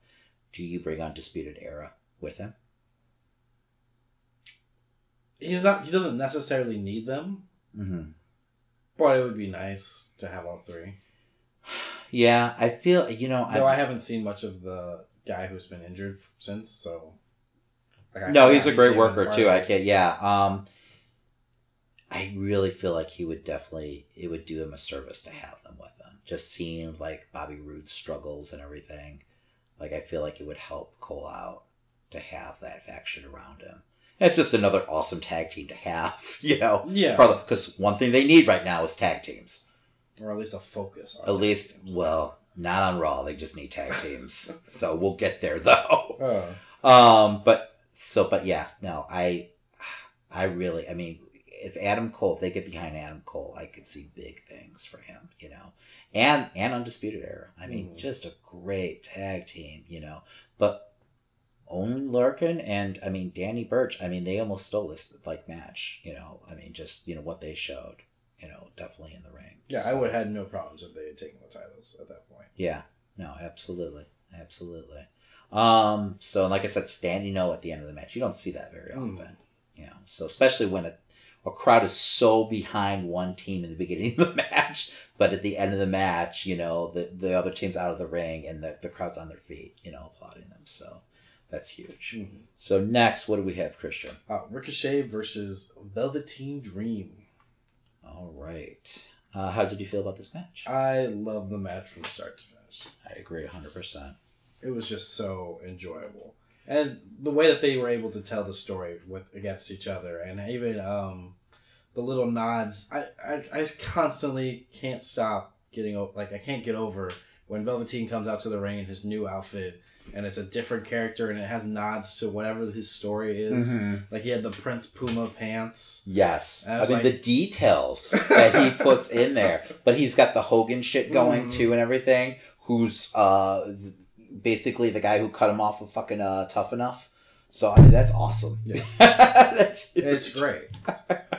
so um, God, I these guys had such great chemistry together. I felt like I was seeing the beginning of something. Mm. You know, like not the end of something. I feel like these guys are going to be battling in the ring for like years to come. Like this is like watching like a young like Rock or Rocky Maivia versus like Hunter Hearst Helmsley, you Mm. know, for the IC belt back in like 97, 96. Like I feel like the, the this is just the start. I mean, both those things. guys are definitely um, what's it called? Getting fast tracked to the main roster. that plus, I was gonna say Triple H and The Rock have both endorsed both of these. Oh guys. yes, So yes. it's just yes, absolutely right. They both have. You're right. Um, it, man, you know, I I did feel at the time that you know Velveteen Velveteen Dream needed to be with NXT for a little longer and everything, but now he's just ready. I feel like Mhm. he's ready to go. I really I'd love do. to see him with the title, but he doesn't need it. No, he really doesn't. Mm. Um, I'm just terrified for him right now. I really am. I, I you never know what's gonna happen when they get He called comes up to the main roster, he just gets put out like an Ambrose or something. like That's that. that's my fear. That's exactly my fear is Adam Rose. I mean, you're seeing what's happening with No Way Jose, and not that he com- have, has any kind of comparability hype wise or anything or skill wise, but um, you know, I mean, uh, No Way Jose is basically a job guy right now. Mm. I mean, he's a glorified job guy. So with a conga line, I mean, Velveteen's known. You know, he has an attitude. He has his own way. Of, he he knows what he wants. Like mm. even going back into Tough Enough, the way he was like talking about what he wants to achieve and everything. I mm-hmm. could totally see him being one of those guys that goes out, uh, does what he wants, then asks for forgiveness later type of people. Mm-hmm. You know, trying to make his stories better. yeah, yeah. You just got to be careful, as we Mm. we found out today. Found How out. far you go. Once again, foreshadowing people. so, but yeah, this was a classic Mm. match, back and forth, beautiful spots. I mean, the transitions between moves, the flow. I mean, I can't say. Ricochet enough. can stay though. Ricochet can stay. Oh, I definitely feel like Ric- Ricochet needs He to will be wasted on the main roster. He I feel like it's be only. I I don't see him staying long though. I don't see. I mean, he's just such a name right now, and He's he's. he's. I huge, agree a hundred percent. But they will not. I use think him they uh-huh. are. Go- oh no! But I'm terrified they're not going to use Dream properly either. But I I, feel mean, like he can make his own way either way. I feel like what Ricochet will benefit from is mic time. You know, in NXT, just kind of working out those kinks. You know, and just Mm. kind of work on his like personality and everything a little more because I do feel like he needs that. He cuts a decent promo. But I don't know if he's as believable. Like Dream, you believe everything he's saying. As like flamboyant and out there Mm. as it is, you believe in that character. Ricochet has all the ring skills and more than you'll ever need, you know, Mm. to make it in the WWE. But I definitely feel like he just needs a little work on his Yeah. skills. And just, I mean, that, but that's only going to be, like, it's going to be hard for them to resist pulling him up Mhm. because he has such a name, you know, in the business and he's instant, you know, like, you know subscriptions for them. you know, so Mhm. I don't I don't foresee him being in NXT for long. You Well, know? if anything, just send him to SmackDown then. For love Yes, hide him on SmackDown. That will, especially with that TV deal, I believe. When is that happening? Is it 2019 or is I'm it not sure. 2020? I, well, felt, I felt like wherever- it was near the if it's sooner than 2019, later, I feel like he'll definitely get called up sooner. You know, just to you know pad that roster Mhm. some. Know, and they've got a great roster over there right now. I mean, they might not be using them right, but they've got a good roster. But they definitely are going to think you want could to have a small feud between him and Almas. That would be amazing. Yeah, on we didn't, SmackDown. even, we didn't even see it tonight, but that's neither here nor Yeah. there. So um, NXT guys just kind of come and go on SmackDown and Raw right now, but whatever. Um, but yeah, that would be a fun feud. Holy shit. Um, yeah. So, but yeah, this was this was definitely. Mm, That's a hard one, right? I almost wanted to call it the match of the night, but then I looked at the. It was very close. It was the match of the time I believe. when it came out. I'm gonna call it a tie though, and we'll get there. We'll get there. I'm kind of curious which which one. Uh, well, we'll get to it. We'll get there. We'll get there. Okay. So next we've got Uh, Shayna Baszler, my favorite name, versus uh, Nikki Cross. that's the name we couldn't remember for like four episodes. I was live tweeting this event, couldn't remember her name. So if you go back and you look at the tweets, it's like the champ. Ah! and her name's probably on the screen. Yes, on screen. They're saying it in my ears, and I still couldn't get it. Sheena Baszler. yes. Um, I was excited for this match right off the bat, just because the chemistry between these Mm. two, and just you know seeing these two personalities clash, um, it made perfect sense, Yes. and I wasn't disappointed at all by this match. Um, it was interesting to see these two styles, Mm. you know, go at it and see how Baszler would handle that in the ring. I thought it was a huge test for her, you know, to have such a like you know badass character, but to deal with like Nikki Cross, who's completely you know off the rails, insane. Mm-hmm. Um, you know, like she's literally putting her submission holds and she's smiling, you know, things like that. Um, but this was just a fun, you know, uh, dynamic between the two. Yes. Um, but I, I feel like Baszler is it's another one where I feel like it's only a matter of time, you know, before she ends up getting called. I mean, too. that's that's the same story though with Ricochet. She needs to work on mic work. she does, but she could be someone that has like a, um, someone on the mic with Hmm. her too. I they they could easily throw her up. They definitely want That, I feel like uh, once- teamwork between her and uh, Rousey. Like they keep mentioning the four horsemen I could see- over and over and over again. I could see those two going at it though. well, yes, I could, uh, you know, I mean, maybe they tease it at first, but I could see Baszler turning on her very quickly. um, you know, and that would be great. I mean, Charlotte Sasha all over again. oh god, and those guys working a program. I mean, yeah, I could definitely see some awesome matches, but that's in the future. um, but yeah, so but Nikki Cross, um, where do you think this leaves her? Uh, she's in limbo. She the way that she advertises herself later on made it seem like she still wants to go after the NXT Women's title. Okay, so But- she cut a promo after this. I didn't see that. Well, it was like a Twitter response. Oh, like, okay, okay. type of thing. Because I was really actually so Sanity was on SmackDown tonight. They debuted finally on SmackDown, so I was actually half thinking that Nikki Cross would actually be with them, even though you know all the vignettes and everything they've been showing has been without her, Mhm. um, which is really disappointing to me because that's one of my favorite parts of Sanity is you know what she brings to the table. Um, it really. I don't know. I feel like Sanity's less without her, and I almost you know I, I I feel like Sanity brings a lot to that character also. So they both need each other in my mind. I mean, I could see her as just like this kind of like almost like, you know, she's almost like a monster character, Mhm. you know, for lack of a better term, you know, where she's just completely off hinge. I would love to see Um, her with that SmackDown Women's roster. Yeah, yeah, but they need, they just, I feel like she needs like a handler almost, you know? And in a weird way, Sanity was that handler, you know, where she was kind of like the, you know, pit bull of the group, um, which was fun. So I miss that. Um, I don't know if she's going to stay on NXT for long. I could eventually see her debuting with them. I could have saw her coming up today. That's why. That's really what I thought when they, they kind of show their silhouettes like in um, in the background in- in the locker room, you know, before they debuted, and I thought we were gonna see hers like you know show up on screen. So I was, I was pretty disappointed tonight, but you know we'll get there. Um, but yeah, this was a great match, a fun match. Um, you know, just interesting, you know, styles going at it Mm. here, but I thought it was well done.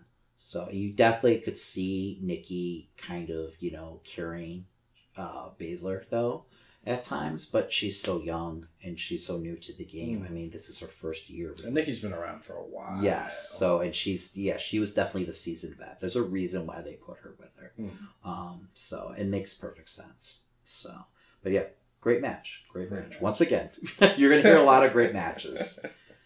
All right, next we have Aleister Black, um, facing off against Lars Sullivan for the NXT Championship. What do you think?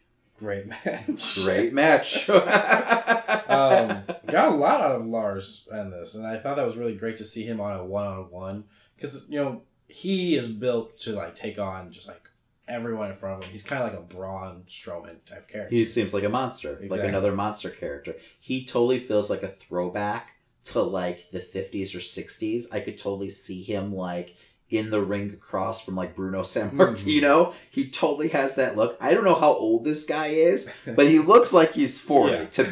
And I'm sure he's probably like maybe early 30s. But he looks older than he is. I mean, he's fucking strong as an ox, man. Some of the shit that he was doing. oh yeah. Um, and it was great to see Aleister like go against a character like this, a wrestler like this. You know, he felt like a, a legitimate threat to him. He's twenty nine. He's 29. he totally looks like I could totally see him in a black and white clip, Yeah. you know, standing across the ring from like Bruno Sammartino or fucking Bob Backlund or something like that. Just an old school heel.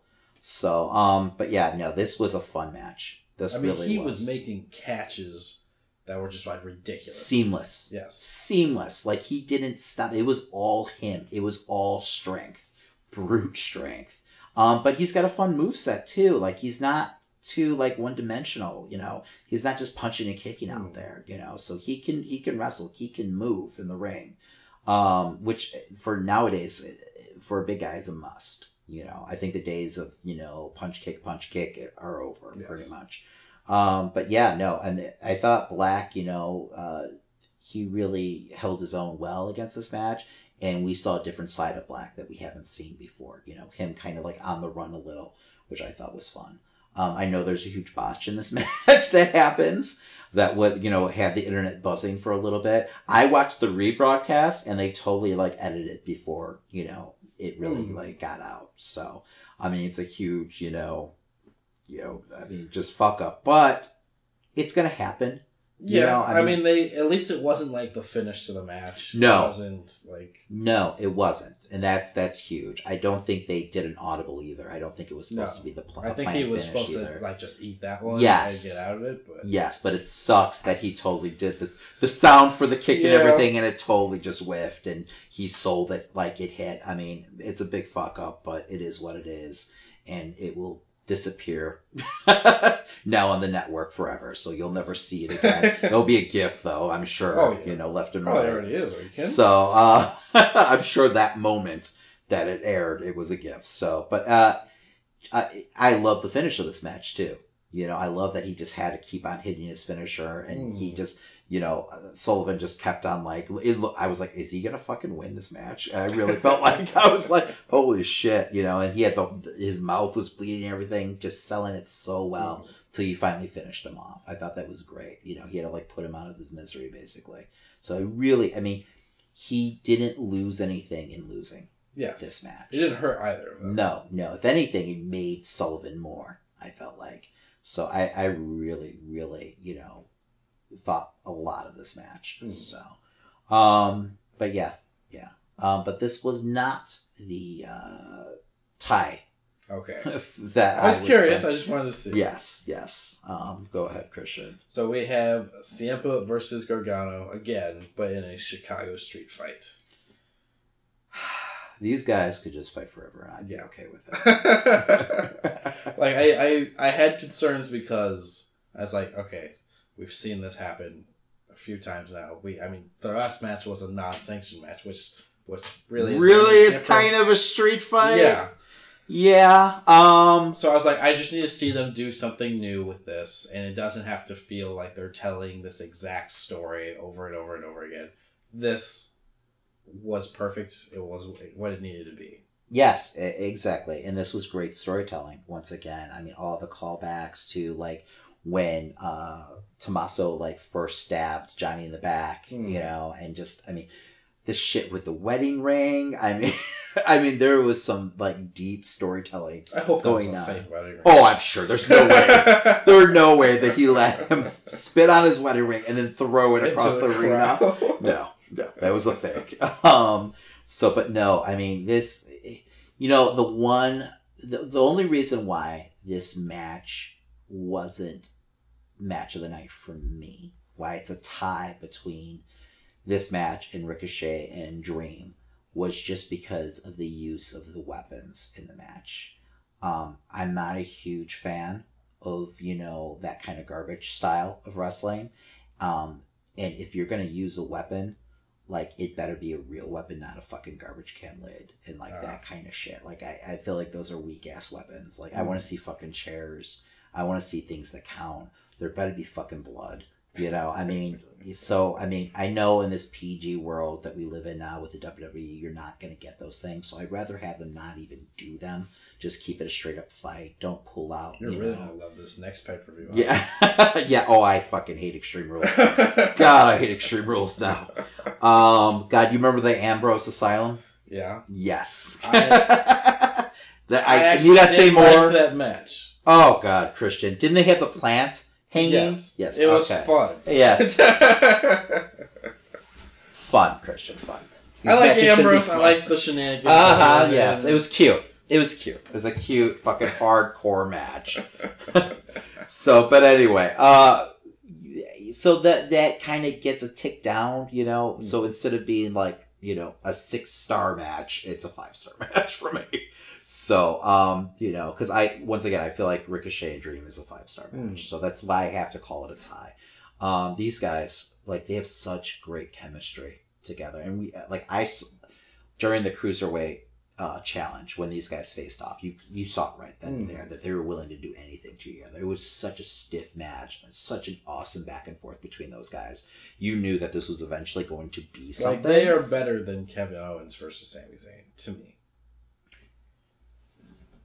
Yeah, um, uh, in the ring, ring work wise, yeah. Um, Tommaso is such a great fucking heel.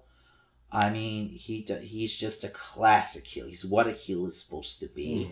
Um, I don't know if I buy jo- like Johnny's a great face, but I don't know if he's as good as Sami as a face. You know, on the mic.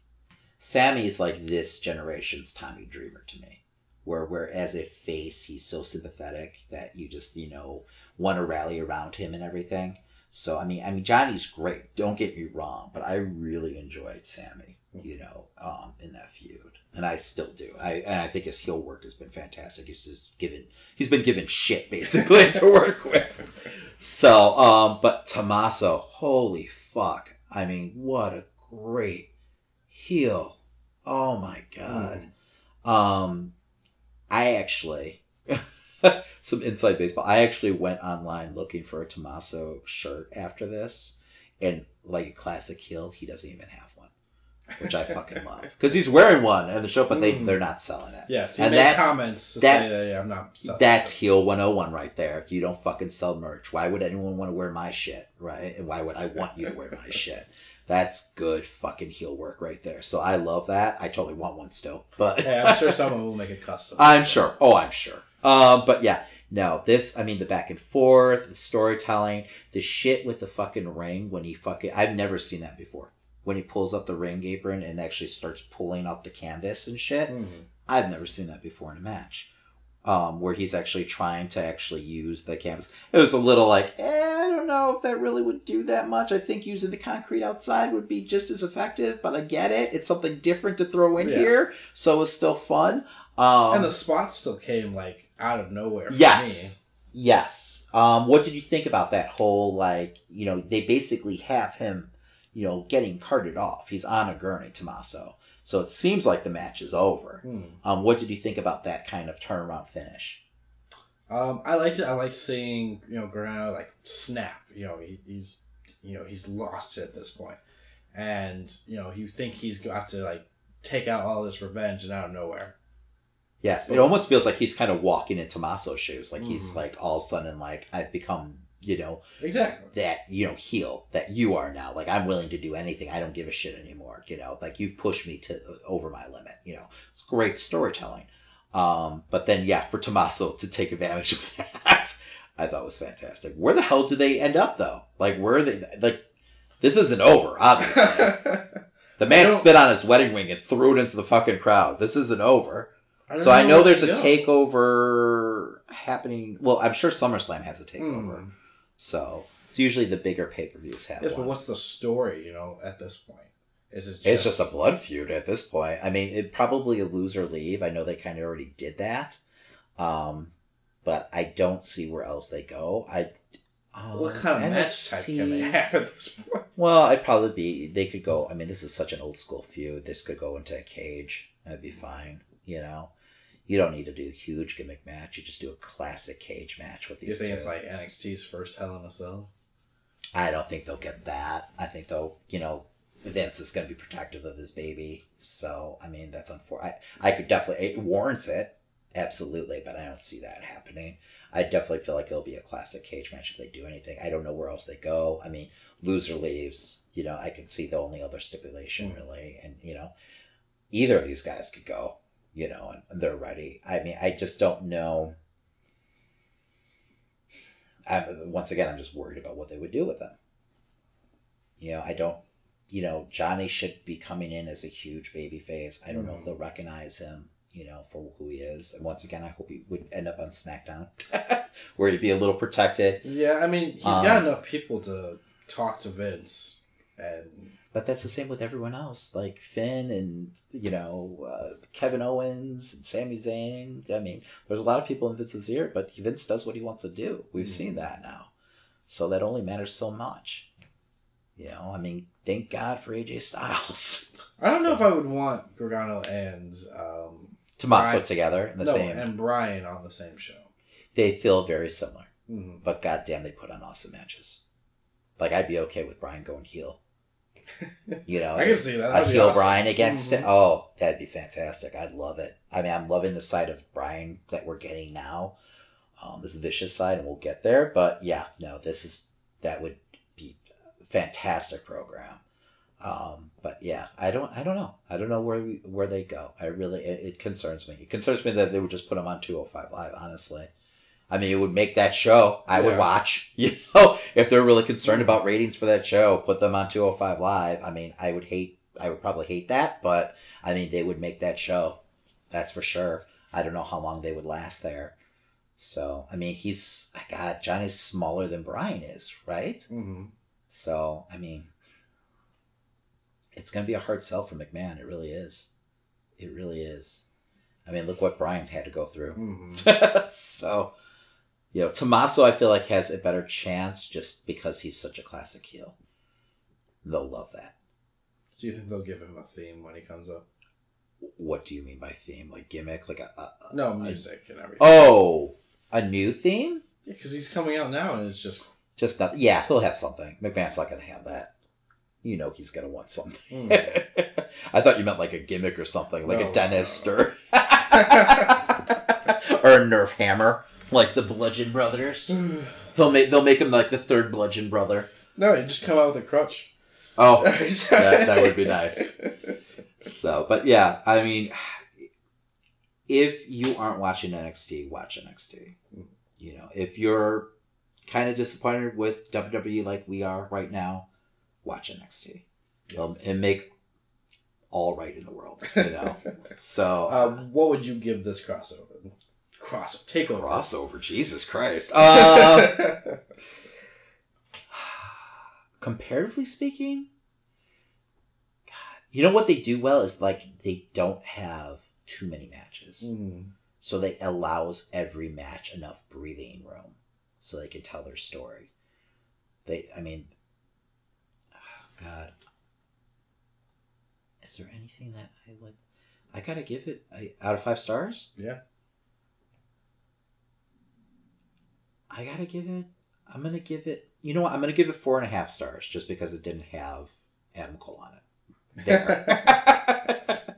I can't just hand out five stars left and right, but it's very close. Hmm. I'm gonna give it four and a half stars.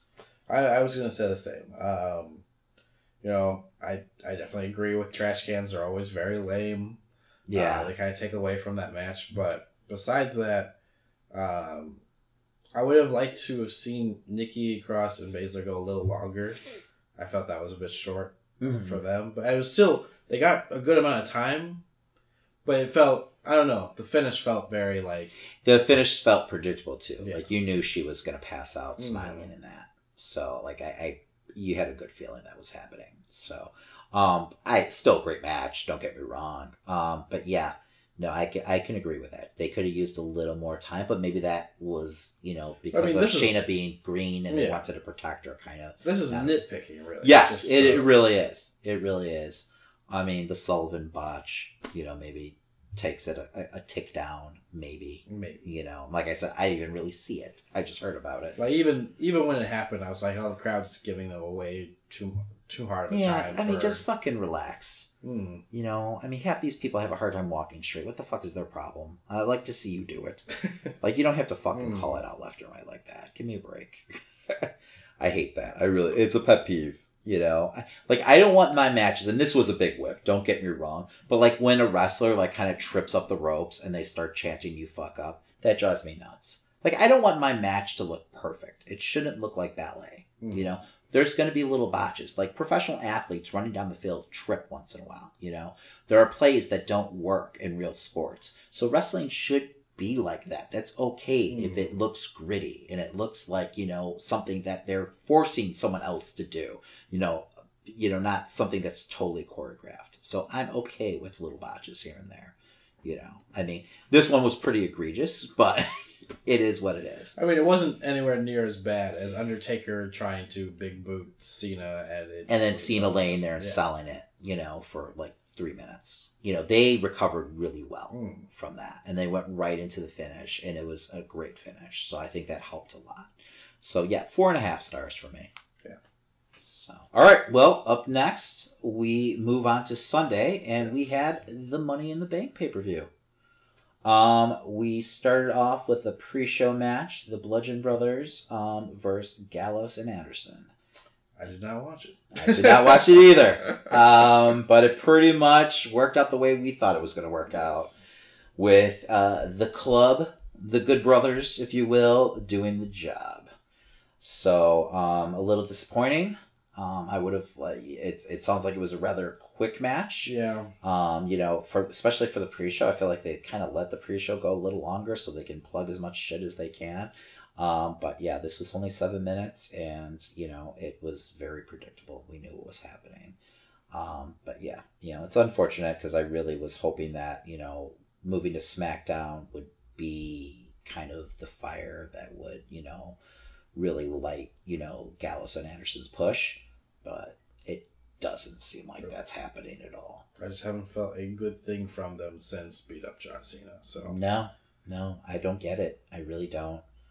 It's one of your like actual tag teams that have a personality Mm. that can work, and for some reason they just refuse to push them. So, but whatever, you know. I'm not the billionaire in charge. so, uh, we start off the card with Daniel Bryan versus Big Cass. What did you think of this match? Um, from what I saw of it, it was okay. You know, I I'm not I'm not too big on either of these two fighting each other, so it's just This was really the cla- a classic like David versus Goliath like match. Um, just really well done by Bryan. Um, it got a decent amount of time, but it, it didn't feel like it dragged. You know, he they got like over fifteen minutes for this match, but I thought it was well done. They had actually decent chemistry in the ring, which I was not expecting at all. Seeing like their last match, um, I, I thought Cass actually held his own in this, surprisingly.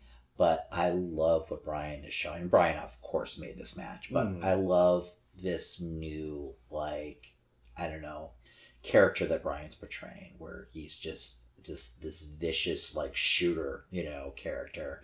Um, he's not all about the rah rah. He's not stopping every like couple minutes and doing the yes chant, and you know he's just attacking one body part and taking apart Cass. Um, and that's really what this story is. Very old school wrestling, you know, um, where you can really track the story throughout the match. You know, well, he starts here and he works this body part, and then, you know, this happens, but then he comes back. Like he always comes back to what he was originally trying to do. So I, I love that, you know. Um, you know, it feels, makes it feel real. It makes it feel authentic. You know, it only makes sense. You know, Cass has a bad leg. So of course, you know, Bryan is going to attack that leg, and that was his focus throughout this match. Um, but you know, I mean, Cass was trying to get over the fact that he was this cocky big guy, and it, he achieved that. Um, but it went pretty much the way I thought with Bryan going over. I felt like there was nothing behind this feud anymore. I felt like they lost interest in this feud. Um, and I don't know how much of it was Cass's fault, how much of it was Creative's fault. Maybe it was a marriage between the both, just a cocktail of disaster, you know, waiting to happen. Um, and, you know, we found out today what they really thought of Big Cass, and we'll get there soon. so, but yeah, I mean, I- think this did a huge service to Bryan and really kind of told a story of where his character is right now.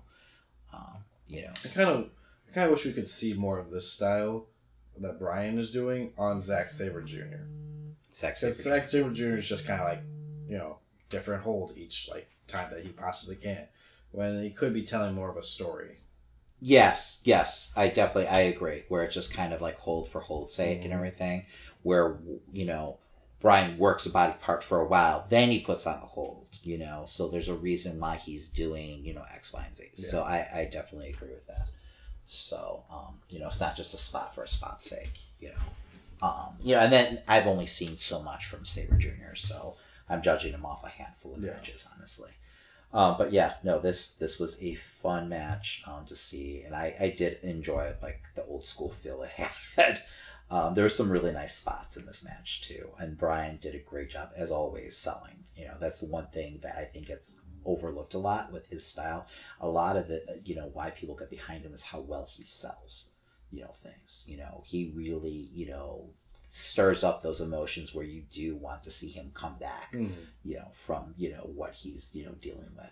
Um so it's really like seeing that comeback story from him you know? I mean i think he just stirs up that emotion in the crowd so well.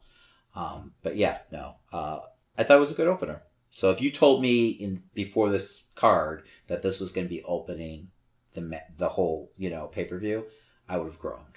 So i was pleasantly surprised with this. So that's good. So, all right, next we have Bobby Lashley uh, up against Sami Zayn. Now, during this match, I did groan. this match was horrible. I, I can barely even remember this match, and I There's just, not much I was remember. definitely watching and sitting through it. This was, yes, unmemorable as it can get. It pretty much went the way that, you know, everyone foresaw it Hmm. happening. Um, this angle has no future. They've abandoned ship and they're moving on. So this was basically a vehicle to put over Lashley. Um, very much, very much a one-sided affair. So, um, which was rather disappointing. Um, Lashley is just looks uncomfortable out there, and this character that he's trying to portray is just not clicking with him or the fans. So they need to rethink what they're doing right now, and they probably won't. It is what it is. So, but yeah, this was a stinker. This was not. Yeah, poor- poor guy coming back to WWE for this is just ridiculous. And he basically was main eventing like WrestleMania, you know, when he left. You know, I, I mean, God, you know, it just felt like such just the lack of fanfare. I mean, he's and he's really coming to his own as a wrestler. So I don't know what's not clicking with him because he just feels off in the ring too. Like, I mean, I know it was TNA where you know things are pre-taped and maybe there was some editing going on but he looked so much better in the ring there. And his character was believable. He was just this big badass, you know, and his heel work was great. So I don't understand why they felt the need to have him come out as a face here. You know, fans weren't that behind No. Lashley when he left WWE. Where they, you know, well, he's going to get cheered anyway. I don't think half the fans remember who he is, except, you know, the guy in the WrestleMania clip holding Vince McMahon's shoulders down as they shave his head. You know, I feel like that's pretty much the last Mm. memory they have of Lashley. And you can easily turn that person into a heel. no yes, easily. Anyone can be turned Easily. Into a heel. Absolutely. So, I mean, this isn't like fucking The Rock coming back or Stone Cold. So there's no reason not to like if it's not if it's working here, it'll work, you know, there. So let him be a heel again. So um but yeah, so this was a stinker. Um definitely bathroom break uh, match. um and that's the second really the second match into the card. Mhm. So, but yeah, yeah. Um, but next we had Seth Rollins versus Elias. Yes, which clearly flips it around. This was a great match. yes. I really enjoyed this match a lot more than I thought I was going to. I'm a huge fan of Rollins, but Elias really showed me something in this match. And it wasn't just Rollins carrying him to a good Mhm. match. You know, I was saying before this pay per view that I really needed some more, like to see more out of Elias in the ring. And he gave me more. Right, he delivered. He definitely did, and I mean, this was I didn't know what to expect in this match, and I def I called Rollins winning, but like halfway through that match, I definitely felt like, oh, this is Elias's night. I could definitely see them putting the strap around Mhm. Elias, um, and it would have been well deserved, and I could definitely get behind that. But this was Rollins' match. Um, he's just on a different gear right now. He's on a different level than everybody else. I feel like on Raw. Um, he's he's really coming to his own. Um, and I don't know if just the handcuffs are off or he's just, you know, like I said, hit a different gear and he's just got this newfound confidence because, I mean, out there, he just looks like he can't do any wrong. Mhm. He, he's just flawless in the ring right now. Which is great. It's Yes. really great. Just to kind of when I think about you know Seth Rollins when he was first on his own uh, on the main roster and he's like getting into injuries, he's um, you know kind of not safe a lot of the time to during that whole run. Yeah, yeah, I can see. And, and then, you know, the face turn that wasn't really a face turn. Yeah. Basically, Triple H, you know, uh, doesn't want me anymore, so I'm mad at him. So now I'm a face. Mhm. That was pretty much his story arc. Like Triple H chose Kevin Owens instead of him, Yes. so he was pissy about it. So we're supposed to get behind him because of that. Like it made no sense. Like he was forced to turn face. Hmm. You know. So I mean that floundered like right away. That was just not working. For months it didn't work. Um, to get to where he Where is is now, now, yes. where I feel like they're just behind him hundred percent. Um, so I, I this was a great match, and it, it feels like Rollins now is on that like elite level where he can just make people in the ring, um, and bring out the best in people. And, not saying that this was just one sided. You know, this Mm. was not a one sided affair, but he brought out the best in Elias. So, and I could definitely see him carrying that belt soon, Elias. Um, and God, he's going to be a five tool player, really. Once he he puts it all together. I mean, what that guy, what Elias can do on the mic, what Mm. he, you know, the look, and just if he can work like this at this level, night after night. I mean, that's just next level shit right there. So, I mean, I could see big things for Elias. Um, which, if you told me a year ago, I would be saying that. I would call Oh, yeah. you a fucking liar. I mean, even when we heard that he was being brought up from NXT, we were like, What? Yeah. he's not ready. Yeah, yeah, and it just felt like, oh, McMahon's in love another body guy, right? You know, because I mean, he is a body guy, uh, but yeah, no, this guy he brings everything to the Mm. table, everything and more. Are you, are you walking with Elias? I am walking with Elias, my friend. I'm on the bandwagon. Nice, nice. So, but yeah, so yeah, great match, and I I hope to see more out of these two. You know, I, I want this feud to continue. We'll see though. After all, we'll see where it goes now. Um, so next we've got the uh, women's Money in the Bank match.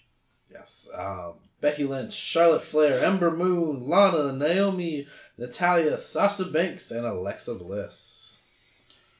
This match was a upgrade over the first Money in the Bank, the first women's Money in the Bank match for me. Yes. an absolute like upgrade for me. Um, I felt this was a well put together match. I enjoyed a lot of the spots.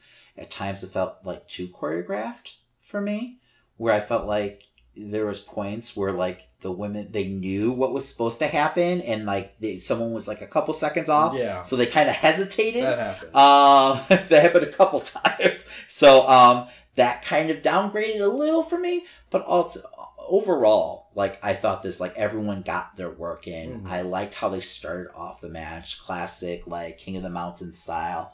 Um, but there wasn't too much of that because there was a point where it's like, okay, they can't do this the whole match. Where like you know you only have two people in the ring, everyone's outside of the ring, you know, either recovering Mhm. or kind of just brawling aimlessly.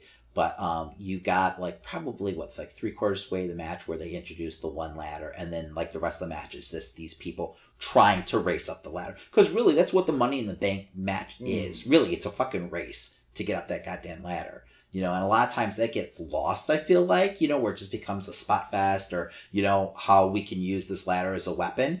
That wasn't this. You know, this was you know more you know more logical. You know, like if someone's out of the ring, I'm trying to run up the fucking ladder. You know, I'm not like setting up five ladders to do this you know crazy spot. You know, so I enjoyed that. You know, I actually I felt like it added a lot of tension, especially since I didn't know who was going to win this match, which I enjoyed. It was very up in the air. Um, I think the only problem I ever had with the match was as soon as Lana introduced that second ladder, it kind of felt clusterfucky for a while.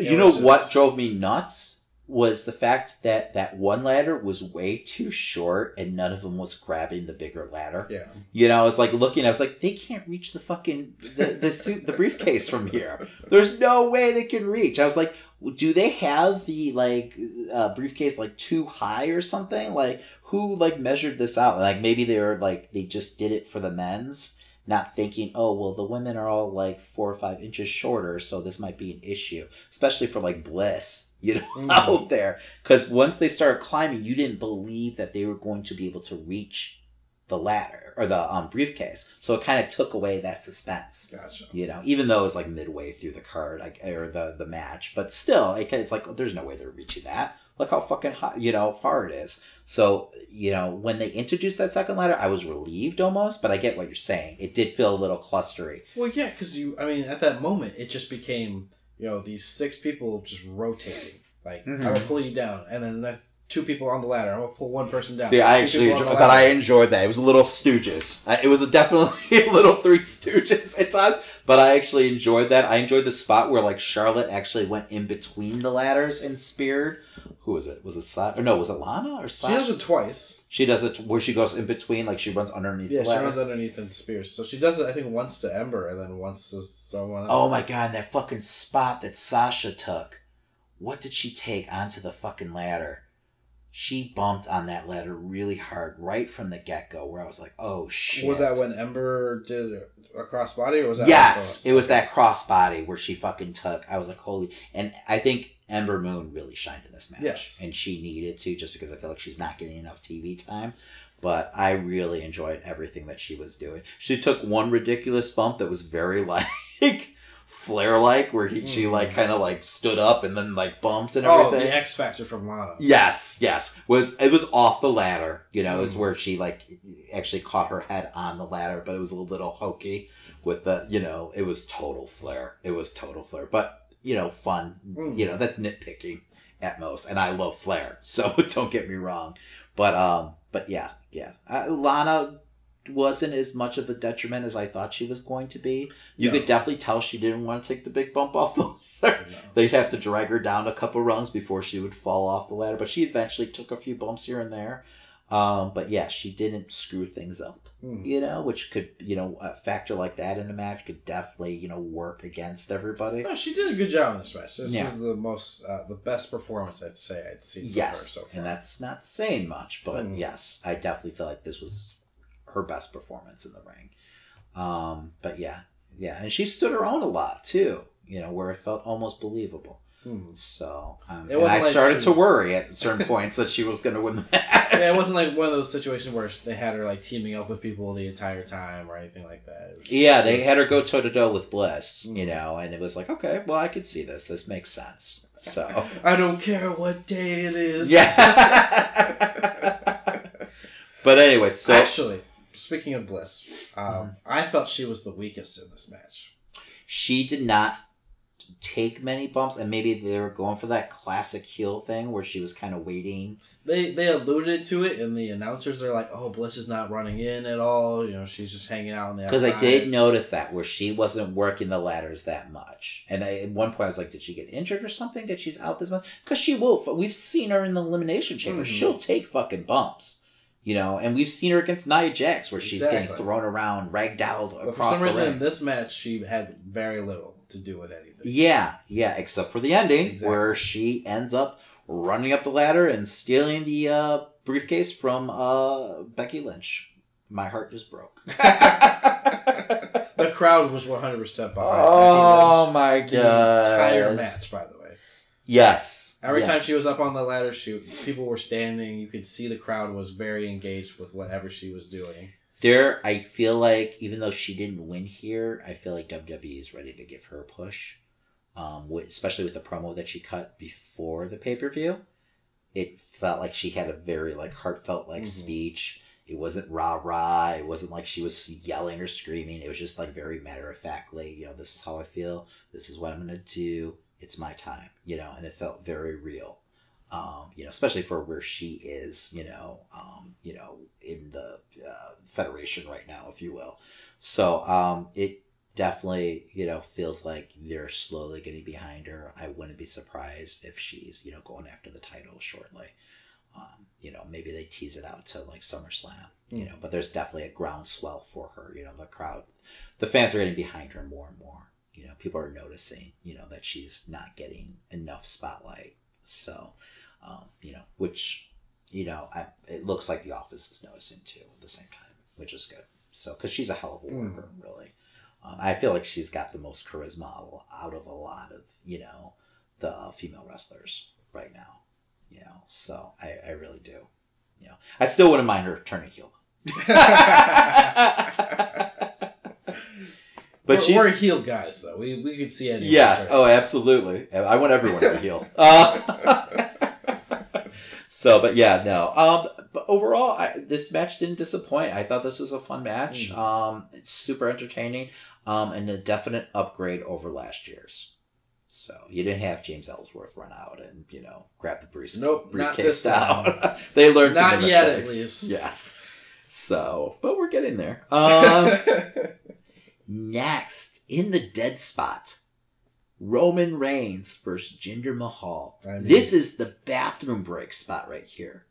So they're definitely trying to hide this fucking match. So, cause like right after a big like gimmick match like this, Mhm. they always put a dud on just to kind of like, okay, let's reset the crowd, let them go go to the washroom, get their drinks, you know, give them something to calm down over. This was this match. Now Chicago did not calm down though. No. They took over this fucking match, and rightfully so, because this was the shits. This match was horrible. I spent more time watching the crowds. Oh, did the absolutely. And they they wanted that. I mean, and I, you know, there's times where that annoys me when a crowd just completely takes Hmm. over a match, especially when it's like with decent workers. But th- this crowd just let everyone know, you know, how displeased they were Mhm. with what they were getting with the Reigns. And I think it was more, it was less about Jinder, you know, and more about Reigns. Yeah. Um, but you know, with last year, the crowd definitely wasn't happy with Jinder either, and no one has been just because of the push. It's not his fault. Um, the push that he was getting is just too much too soon. So this was just the perfect storm, you know, for everyone, Mhm. especially being in Chicago because we will let people know how we feel. um, so, but yeah, the crowd just, I mean, the chants were just all over the place. I mean, we got the classic CM Punks. We got this is awful. We got this is boring, which is Beach balls. beach balls, um, just random stuff being chanted. Uh, Rusev obviously was in there, Rusev Day. Mhm. So, but I just, I mean, fun. I mean, they made they made, they made the match for me because this match was way too long too. Oh yeah, it felt It- very long. It was about eight minutes too long. they were for what they were doing in the ring. How they were like there was tons of rest holds. They were just laying on the outside when they would have big spots. It was just very low energy. It just And what's his name? Singh. Yeah, I, I felt like he was the best worker in the like he stole the show for me when he kept on coming, getting off the you know his wheelchair and attacking Reigns from Oh. behind, and then Reigns almost fell for it again for some reason. Um, I loved all that shit. Uh, when he took the ridiculous bump when Reigns hit him with the Superman punch, and then he like kind of like half like dived back, like he flew backwards into the wheelchair. Super hokey, but I mean, it entertained me anyway. So Though those both, I don't know where his brother His brother's been injured. I don't know when he's supposed to get back. But I mean, those guys don't get enough credit at all because they just do their Mm. work and you know get it over. So, um, but yeah, no, this match was way too long. You know, and the crowd let them know. Um, but yeah, I, I found it interesting that they put this like right in the middle of the card. You know, after a ladder match, Mhm. so they knew they knew what they were doing. Um, I'm not sure what this means. You know, where this heads. You know, for Reigns. For Um, Universal Championship, of course. Yes, obviously, but and you know, and we'll talk about where what that's gonna look like soon. So, um, It's, weird. We'll get to Raw because uh, things change. yeah, yeah, yeah, a little bit, a little bit.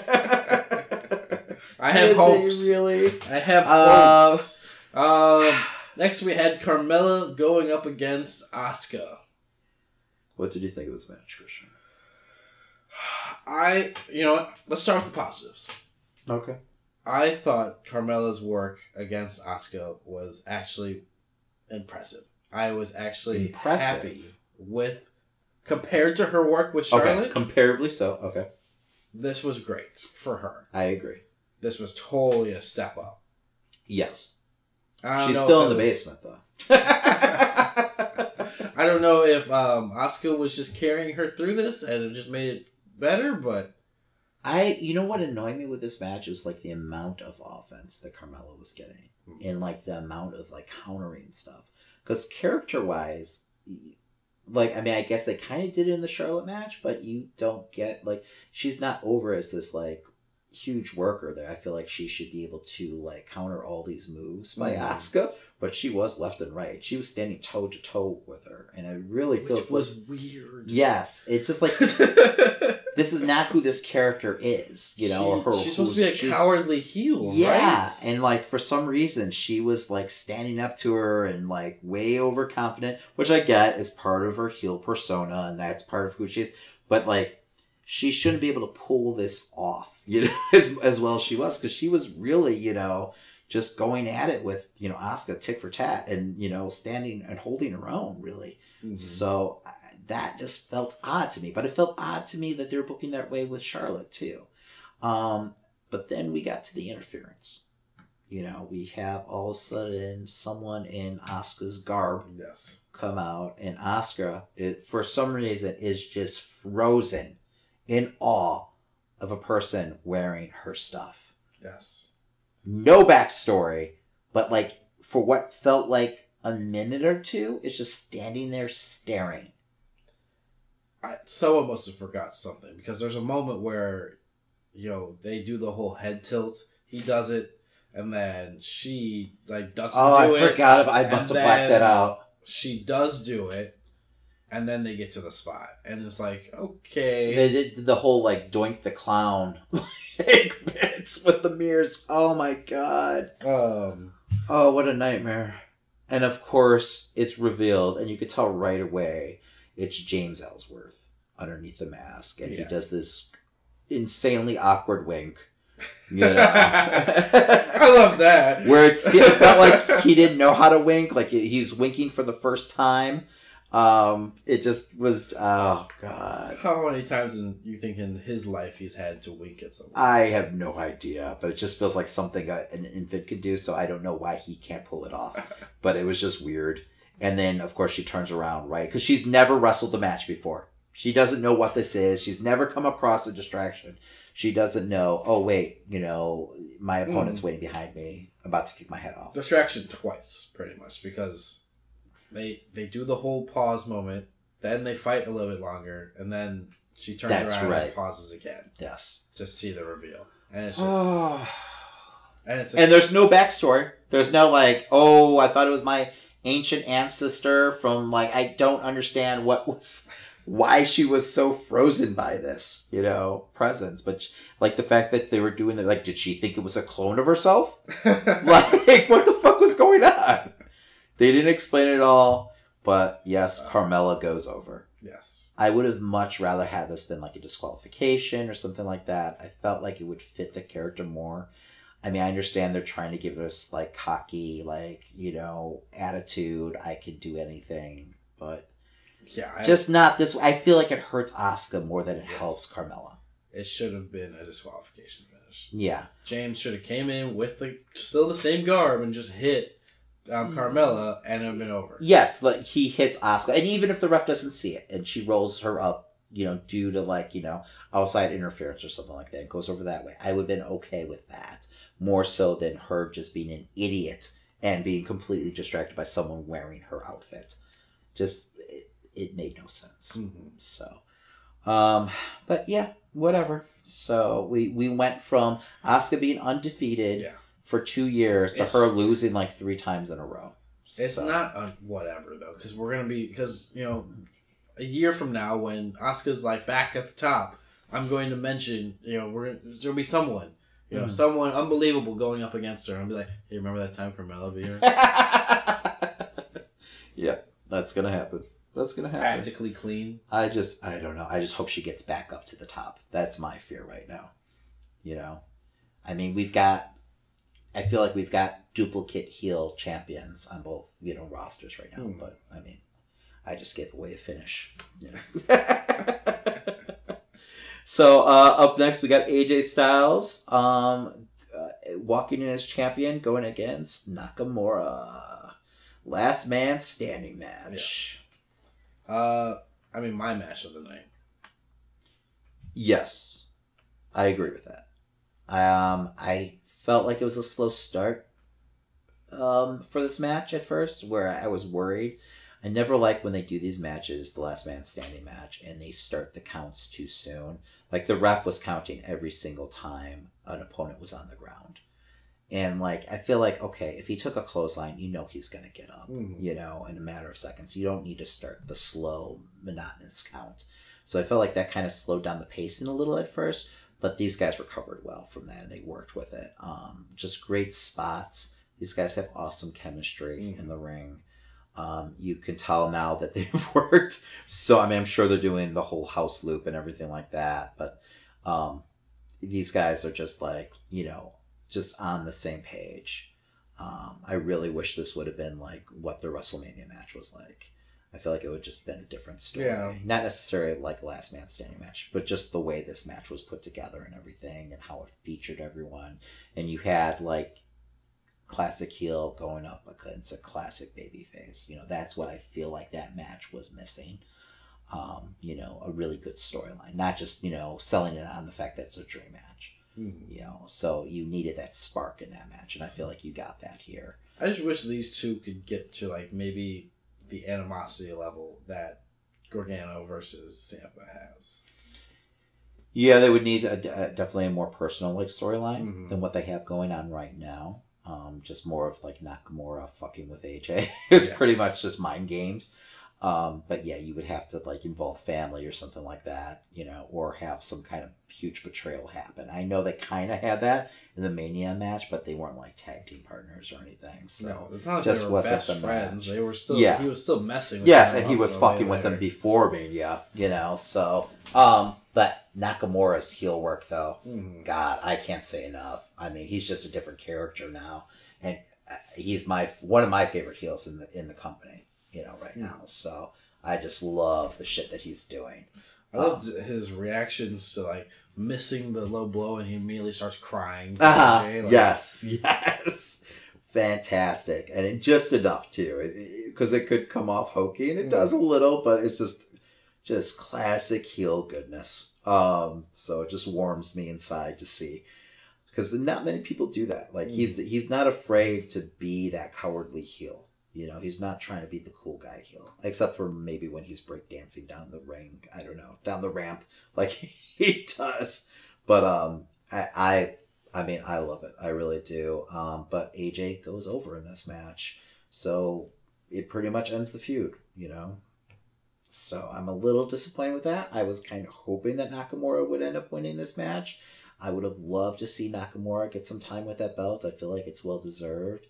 Um, I could have seen this feud. I know a lot of people were actually calling for this to end. Mm.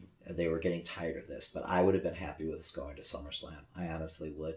With AJ chasing Nakamura, you know, I really felt like it could have legs like that. Mhm. And I feel like you get different matches every time you get these two guys going at it together. So, um, so I'm a little disappointed. I don't know when Nakamura will get another shot at the belt. Oh yeah, Um, he will. Yeah, I this hope this so, is my plan. You see, they, This is your plan? they, they they take a break. Go okay. back to fighting. Then they'll take another break, and then Mania. will Oh, we're going to. Mania. So we're I going told you. Edge and Cena. Like I, you We're did tell me all that. the way. I don't think so, man. We're going all the way. I hope so, but I don't think so. But I hope I'm wrong. I hope I'm wrong. Um, but yeah, I mean, this was a great finish. Um, just AJ putting him through the fucking table. I mean, that table exploded. You know, hitting the fucking uh, phenomenal forearm. Mhm. Um, you know, from the, from the inside of the ring to the outside. Um, just a really nice finish, and that fucking spot beforehand. What the? Oh, he had the Styles Clash Oh, Off the stairs? Yeah. Holy shit, I was totally scared to death. I was like, oh god, AJ. Don't fuck this up. Mm. Um, because that's a scary move, especially to hit from that height. But he nailed it perfectly, which I shouldn't be surprised. And with Nakamura answering the 10 count and then like just holding himself up on the table and doing the whole like, come on thing. And then AJ just, you know, squaring up and kicking him right in the fucking Yes. balls. I was okay with that. I mean, it's a little, it's a little, it's a little ridiculous at this point that they're still not wearing cups. Yes. but I was okay with that spot. I was like, okay, that that needed to happen there. Um, but that kind of also let me know that, that this is ending soon. So, and it did. But you know, well done. I think this was their best match. You know, I really do between the two. Yeah. I mean, not talking New Japan like in Oh, the no, WWE. Uh, I think God, this was no. I think this was their Um, best yes. Um, so, um, which is unfortunate that it had to come to that, but it is what it is. We'll see where uh, the the road leads us. You know, Yes. after SmackDown. So, what do we got next, Christian? Ronda Rousey versus Nia Jax. I was pleasantly surprised. Yes. I was scared to death of this match. I was scared to death of that judo throw. For the love of God. I'm like, she's gonna break her spine. Oh my god! Yeah, she seems like a killer. She she definitely is working a little snug. Like those punches that she's throwing, they're a little snug. They seem like so maybe no one wants to like tell her, but she's I mean, and maybe they're scared to tell her, but she's she's working a little stiff there. I mean, it makes everything look like a million bucks. Um, I'm loving it. Hey, she's friends with the whole locker room. Maybe she thinks I can hit a little hard. Uh maybe. Or they're just scared to tell her. but I mean, this was a great story that was going on. I actually enjoyed what they did in this match. I was really scared that it was just going to be all Ronda. And really, this match, the first like three quarters of this match was all Jax. And they finally booked Nia the way she should have been booked a monster. Like, Ronda felt overmatched in this match. It really, like, okay, well, this is a rookie fighting against the women's champion. Mm. You know, a woman's champion who's twice her size. And it made sense. She was throwing her around. She was making her look green. And it, it was all part of the story, don't get me wrong, until Ronda decided to hit that next gear. Um, I really, really enjoyed, you know, the story that they told in this match, um, which doesn't really ever happen in an Nia Jax match. Um, you know, I feel like Nia has a lot of work to do in the ring. So when you put these two together, I was like, oh god, I hope this is like a five minute match. Not because I don't think Ronda can can't get there. I just don't know if she's there yet. Um, I felt like you know her WrestleMania match was once again a, a huge surprise, a huge relief, if you will. Um, I felt like I think I even said it was the match of the night for uh, for Mania. I was like at least up there. yeah, Um, but that's because Mania was shit. yeah, well, yeah. Um, but so once again, I mean, she surprised me. She's really taken to the ring. She seems like a natural in there. I mean, her transitions were great. Mm. The moves she did made sense. Um, you know, there was the one spot where she kind of fell out of the ring, but it worked. It was okay. Yes, I, I was like, was she selling or did she just Yeah. accidentally fall out the? But if she was selling, it was a great job Yes. selling because it made Jax look like a million bucks, right?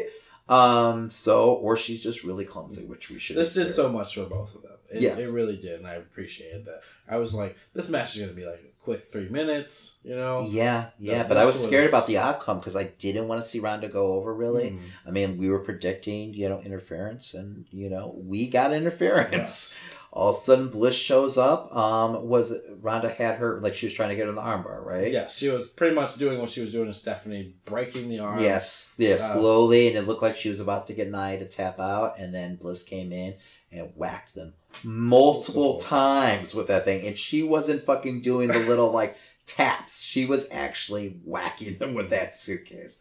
Um, and then she actually like threw Ronda over the fucking table, which I was surprised by that that they had that spot in there.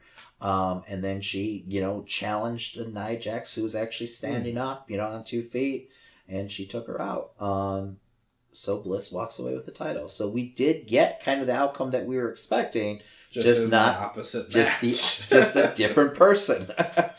um, but yeah, no, I, I really really did enjoy this match, and Mm. I thought it was a memorable cash in. Um, you know, I mean, God, I'm trying to think the other. Oh, Carmella was the cash in.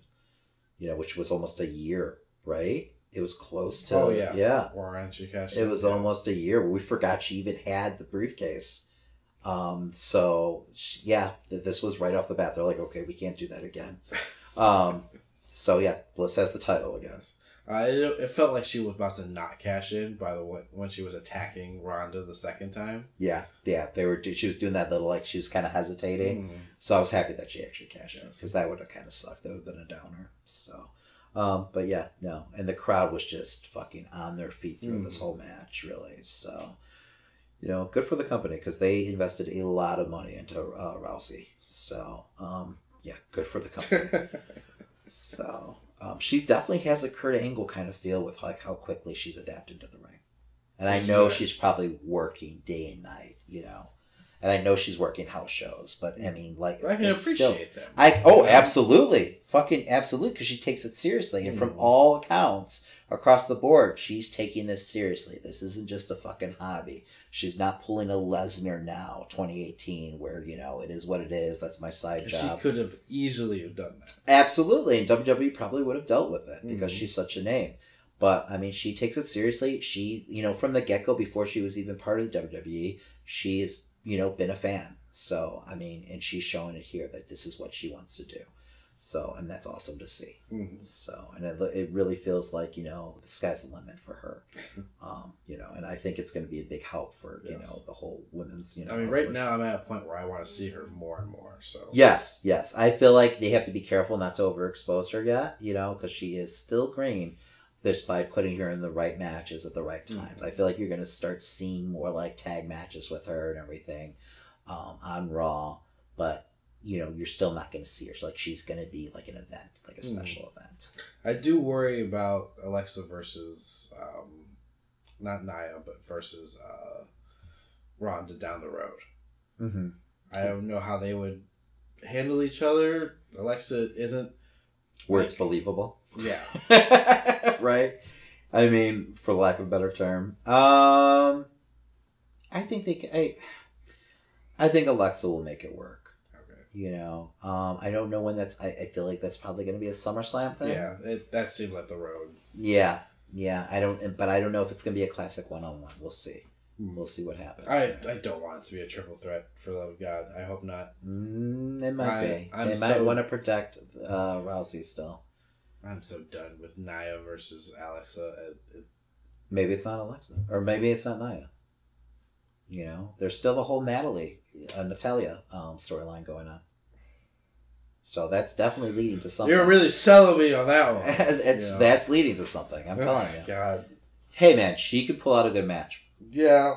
with Rousey. I know you don't like the whole Catwoman gimmick, but you know I don't like anything about her. She's a good worker, Christian.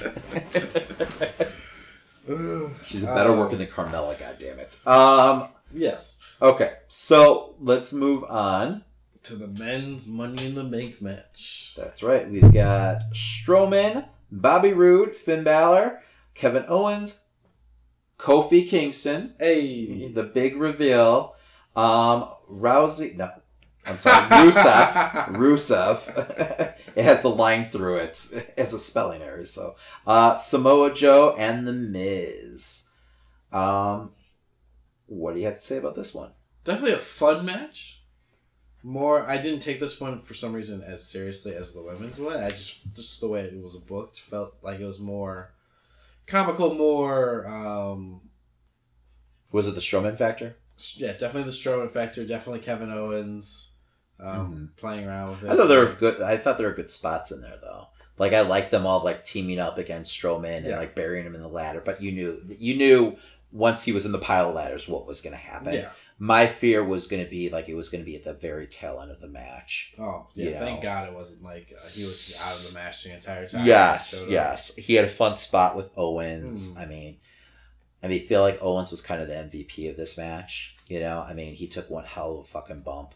Mhm. You know, through the tables, and that was a high fucking ladder. I don't care if there's a crash pad underneath that table. That is a hell of a fucking bump to take. Um, but yeah, no, that was that was a great bump. I mean, everyone had their spots. Everyone had their moments in this match. Um, maybe not Bobby Roode, but that's not yeah, his I was gonna say I don't remember much of him in the match. Yeah, he's there. You know, he kind of sets things up. Hmm. You know, he's more of a facilitator in this match than anything. Um, but yeah, everyone had their moments. You know, um, Miz fucking. Uh, there's the moment where Strowman gets out of the Mm. fucking you know ladders. You know, the pile of ladders. Balor's trying to take one of the ladders, and all of a sudden he feels someone grabbing it from behind, and it's Strowman. Um, and then Strowman proceeds to run through. But I think it's Bobby Roode, and I'm not sure who else is holding the ladder. They're trying to clothesline him with the ladder on the outside of the ring, and Strowman literally runs through the ladders, breaking it in half. And then you have Miz, who's in the middle of the ring, doing what he's supposed to be doing, trying to climb the ladder, but he's just like frozen in fear. And his facials, when that happens, are just fucking priceless. he uh, really got that whole Yeah. spot over. Um, you know, I mean, it was a fun spot regardless, but Miz really like made that just spot. just frozen. um, I also love that when everyone's burying Braun, he's in the ring trying to set up um, a ladder so they could climb up. yes, yes, classic Just- Miz. Just smart, Uh-huh, right? It's what you want out of Miz and his Uh. character. Uh, Finn's coup de grace from uh, the ladder on the outside of the ring into the ring. Just, Mm. I mean, fucking epic.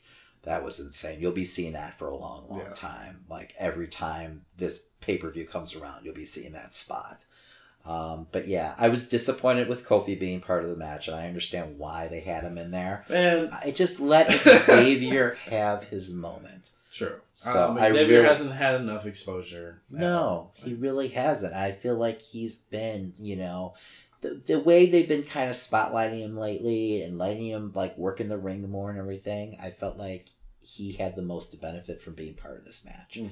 So I was definitely disappointed that he didn't get to be part of it. Kofi's had his smile on my face when he opened up his shirt. It was Kofi, and I was right. Was just, Should we talk about who actually predicted most of this? Yeah, yeah. Let's uh, let's let's count the card back, should we? I was. you got that one moment yeah, right. the- You're gonna hang your head on that. But, But who predicted the rest of the card, Christian? Let's just. Who predicted the rest of the card? Who's the champ? It was dumb of me Yeah. to think. As soon as I saw Kofi, I was like, maybe, maybe, maybe there's a chance. I've been wanting Kofi in a bigger spot for so long, ever since his. so uh, you match. thought there was a chance if he got into this match that he would actually win? The if match? they wanted to do like a just someone new, someone different, like when they give it to Baron Corbin or when they give it to you know Sheamus and all of those uh, characters, it was just like maybe this is a, just a blind chance. I didn't know who was going to win this match. yeah, no, I- and that's a, that. I thought that that actually brought a lot to the matches that it felt unpredictable Mhm. to me. Um, even though the way they were booking it beforehand, you maybe we should have known that was obviously going to be Strowman. Yeah, But it just felt like Strowman had, you know, less to really gain by winning the Money in the Bank. So I was surprised when Strowman actually fucking won the Money in the Bank. Because it just feels like he doesn't need it. yeah. I just think that it just means that they're going to throw the title on him as soon as Oh, they get it yes. off of Lesnar. Yes, either he'll be the one taking it off, or as soon as Reigns fucking takes it off Lesnar, Mm. Strowman's going to cash in. You know, and that's going to be the big moment. Um, because it really just feels like letting fans know, hey, listen, this is all going to end soon. like maybe that's just their way of trying to appease fans. Like, listen, this is going to happen. Strowman's going to have the belt this year. Hmm. So I don't know if that's why they made that choice, but it really feels like he didn't need it. Um, I felt like the Miz could have, you know, benefit. I feel like that's who we both like actually picked. Mm. Um, could have benefited the most from it, um, or even Finn. I feel like Finn could have been it, but once again, I would have loved to see Kevin Owens running around with it too. So I would have been happy, you know. I think everyone would, but Roode. I would have been happy. Yeah, because just Roode just doesn't feel like he's in the right place Mm. character wise. And not saying he won't get there.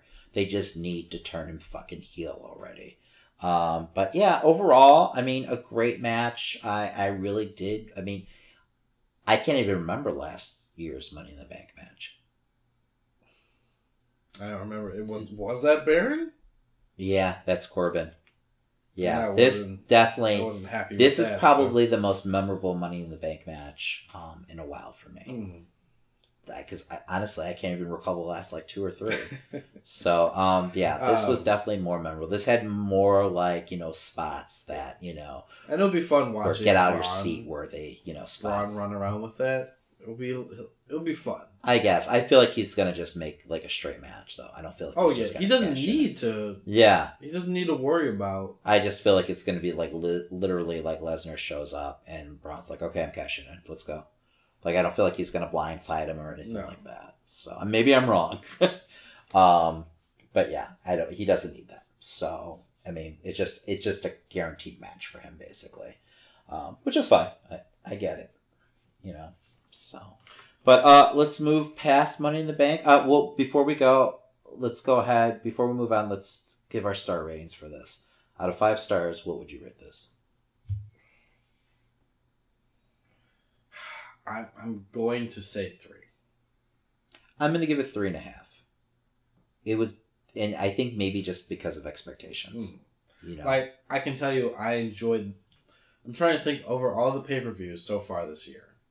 I feel like I enjoyed this as probably as the most so far. yeah, was Um, the. Because we had Backlash, we had Greatest Royal Rumble, we had WrestleMania, and from this year though, like starting January or starting from WrestleMania season. um, starting January. Okay, January. I think Rumble was probably a close like tie for me with this, but yeah, probably overall, this was probably the most like just like from top from bottom. Like I Mhm. feel like there was more matches that I actually like enjoyed that were quality wise on this match, which was surprising because the build up for this was shit. So Yeah. I mean, just a long monotonous build up. You know, where they were just you could tell they were just trying to you know tread water until they got to this card. So I mean, Like, it, it all kept my attention. It all kept me there. I Mhm. wasn't like zonking out or anything because of like poor booking, and so Yeah, yeah. I wasn't like screaming at TV, you Mhm. know, even though like things didn't necessarily go the way I thought, you know, it wasn't disappointing. So yeah, so overall, I, I'll give it three and a half. Mhm. So, um, so moving on, we had Raw and SmackDown. Um, Raw was decent. It wasn't horrible. Big fucking surprise. Um, so many times you come off a pay per view like this, and Raw has been such a big letdown afterwards. They actually, I mean, th- I mean, don't get me wrong. I said decent. I didn't say it was great or good, but it was, it was a very top heavy show. But the way they started, like the first hour of the show, was great. I really enjoyed it. It was well booked. Um, Rousey came out, um, went fucking ape shit. Um, uh, in the ring with Alexa. Alexa was in there just talking shit and, you know, calling her a rookie, calling her green and everything like that. Um, Angle was trying to hold her back and then fucking, you know, Rousey just lost it. She not only attacked Alexa, she attacked fucking King, Kurt Angle, started hitting him with the fucking suitcase. She looked like a monster. Mm. It looked like we saw a different, like, side of Rousey and, you know, a different, like, level that we didn't know she could hit.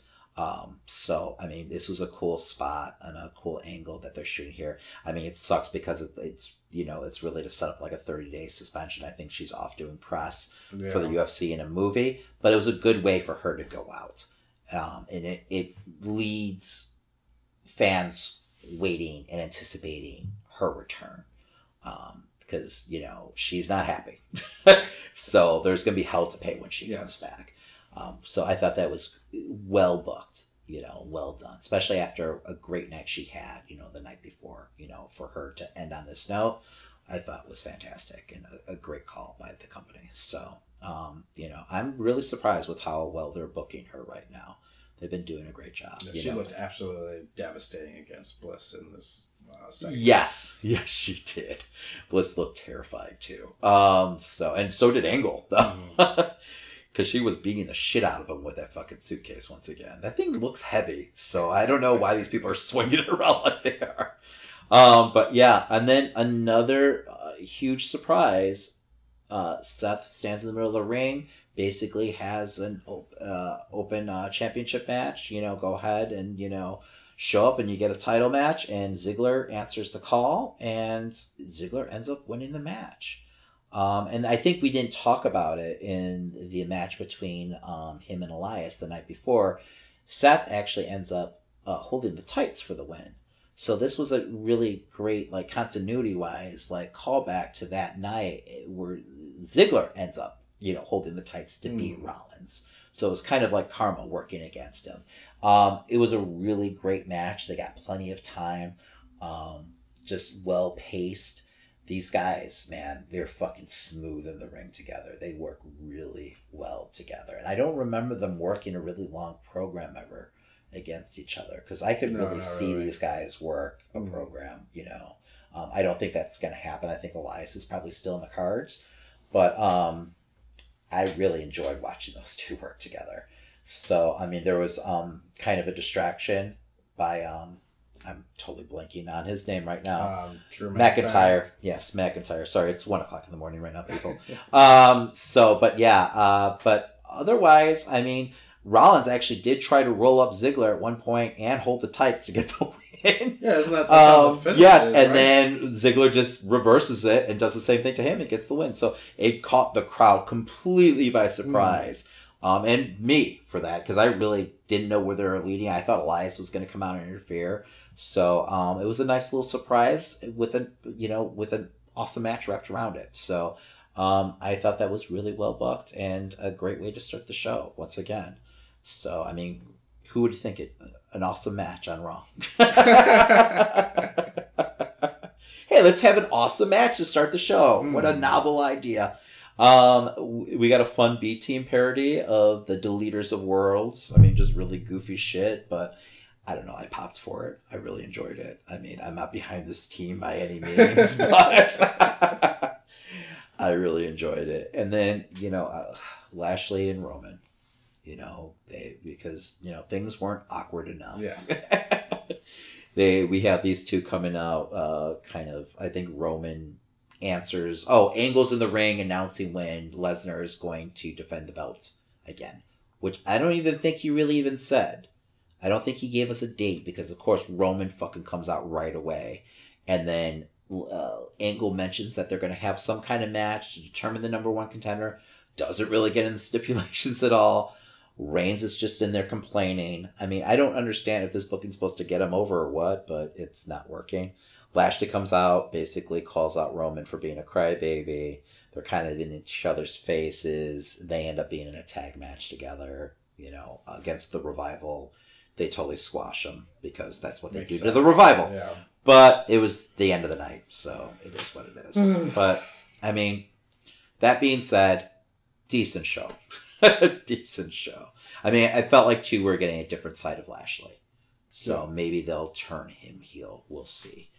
Um, uh, moving on to SmackDown, Carmella opens the show, bragging, cocky.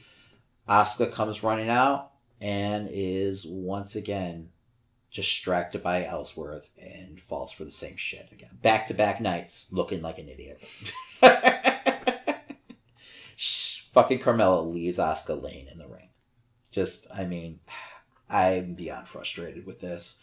I really, the only way this can get over with me right now if Asuka ends up with the belt at the end of this whole thing. Um, but otherwise, With I- Carmella bleeding from the mouth in the middle of the ring. being stretchered off. Yeah. So I mean, they've. I mean, I don't get it. I don't know why you have a, a competitor as over as Asuka. Why you're booking her this way? So, but that's just me, I guess, right? I guess. we find out that Nakamura is moving on to Hardy, um, which we kind of predicted last Mm. week. Um, Hardy to cut a vignette in the back, you know, um, basically, you know, showing his, I think it's his, his silhouette, and he's kind of talking about how he hasn't gotten, you know, Nakamura out of his mind since that night. He turns around and he reveals that he's all painted up again. Um, he's got his war paint on. You know, he's got the little creepy, you know, eyeballs on his eyelids. Hmm. That weird thing that he does. Battle of two enigmas, huh? Yeah, pretty much. So it should be entertaining, though. You know, I mean, I'm glad that Nakamura's not just disappearing. It looks like he's going to go after that U.S. title. So, you know, McMahon loves the foreign heel to Yeah. have the U.S. belt. So that's where he's going. So, whatever. Um, but we should get some good matches out of it, at least. Um, then we also had a gauntlet match for the number one contender. Um, what did you think of this match, Christian? Um, you know, it just felt like whoever was in the beginning was just definitely not going to win. uh, I don't. I just don't like the match type. I, I get it, but at the same time, I just You know, it did wonders for Rollins. Um, but if they didn't have when they did it on Raw before Mania, it really did a great job of putting Mhm. him over, even though he didn't win the match.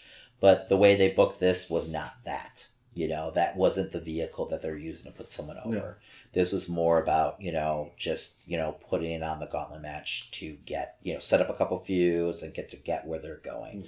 Um, like. I like Miz antagonizing Bryan. You know, after Samoa Joe uh, and uh, after Bryan pins Samoa Joe, gets attacked by the Bludgeon Brothers, mhm. and then Miz just runs in. Well, yeah, he So- actually Samoa Joe he actually catches him in a count out. Samoa Joe's like choking him out on that Yes. side of the ring. He gets out and runs into the fucking ring, and Samoa Joe's furious on the outside. And then the Bludgeon Brothers, who Bryan had a weird standoff with them walking down the ring, Yes. because whoever's doing the entrance music fucked up, and they kind of pass on accident. So the Bludgeon Brothers attack Bryan, you know, while he's waiting for his next opponent Mhm. who of course is the Miz. So the Miz runs into the ring, hits the reality check, and then no, I'm sorry, the skull, crushing, fin- finale. whatever the fuck he calls it. Um, and then it's a Russian like sweet people. Um, and then and then pins, you know, Daniel Bryan. So the first time they touch, you know, as competitors, you know, in 2018, it's Miz going over him in like three seconds, you know, which will be great fuel, you know, for their angle, which is definitely going to happen now, Mhm. you know. So um, Miz ends up losing to Rusev though, and Yes. Rusev is the number one contender, which I totally did not see coming. weird and um, you have this weird handshake exchange with Aiden English um, not showing the same amount of respect as Rusev was to styles Yes. So I mean, and yeah, AJ ends up kicking him in the face, and yeah, that's how we kind of leave uh, SmackDown. So I mean, interesting booking. I'm I'm curious to see um, Rusev against AJ. Hmm. Um, I don't know if it's going to be kind of like face versus face. It, that seems to be the way they're going with this match now. I don't know if that means you know Rusev is going to be leaving you know Aiden English. it definitely soon. feels like it's going to like be Aiden English versus Rusev, maybe at even SummerSlam. I don't even want to see that match. I have no, but yeah, this kind of feels like they're kind of throwing the fans a cookie. You know, you know, Rusev being as over as he Mhm. is and getting his name chanted every other match. So, um, but you know, hopefully he you know takes advantage of this opportunity and we get a great match out of it. and He shows the company that he can be a top level guy because I feel like he was close to being that when he first debuted. You know, and he kind of lo- lost his uh, luster, but you know he's back on track. This is a big match for him, and it. I mean, the guy can fucking work, man. And if anyone can get a great match out of him, it's definitely AJ. Oh, yeah. So I mean, if they want to put him in this main event, then this is the time to push. As get get all the Rusev day that you can. Yes. right here, right now. exactly, exactly. Um, I see no way that AJ does not win this, though. No. That being said, so but I mean, we've seen crazier things. Also, It could be Rusev day. it could be 2018 could be Rusev Day. so, but uh, that's gonna do it. Yes, that's going to do it for this episode. Is there anything that we want to do at this point? Let's go ahead and do some shout outs. All right. All right. So first, Uh, we've got Never Sleeps Network. Um, you can follow them at Never Sleeps Net on Twitter. Um, live from our apartment in downtown Toronto. Uh, we are NSN Podcast, and they've got tons of great podcasts that you should be following them. Um, Extreme, Vesta Friends, Talking Wrestling. I'm missing a couple, but um, these are all great like podcasts that come off the top of my head um, that I listen to that you should be checking out. And they've got a bunch of others. Um, go ahead and follow them on neversleepnetwork.com. Um, they have their own website, so but also follow them on Twitter, obviously. So, um, next we have Not a Clue podcast, and this is the first time we've shouted them out, but they definitely deserve another shout out.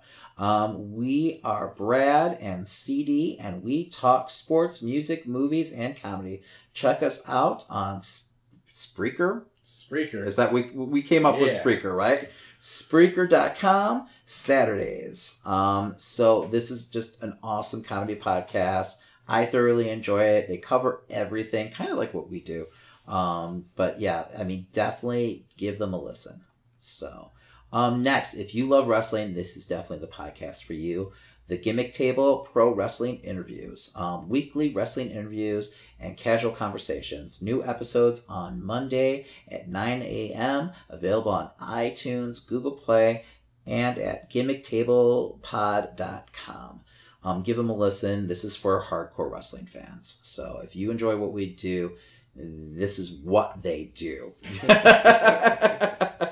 so they're not talking comics. They're not talking, you know, everything else under the sun. They are pure wrestling, but I mean, they're definitely for those hardcore wrestling fans. So check them out. Last but not least, the Y, M, and H, a comedy podcast. Um, Rob is a huge nerd. Drew loves to make fun of huge nerds, and Josh, Josh believes that the Earth is flat.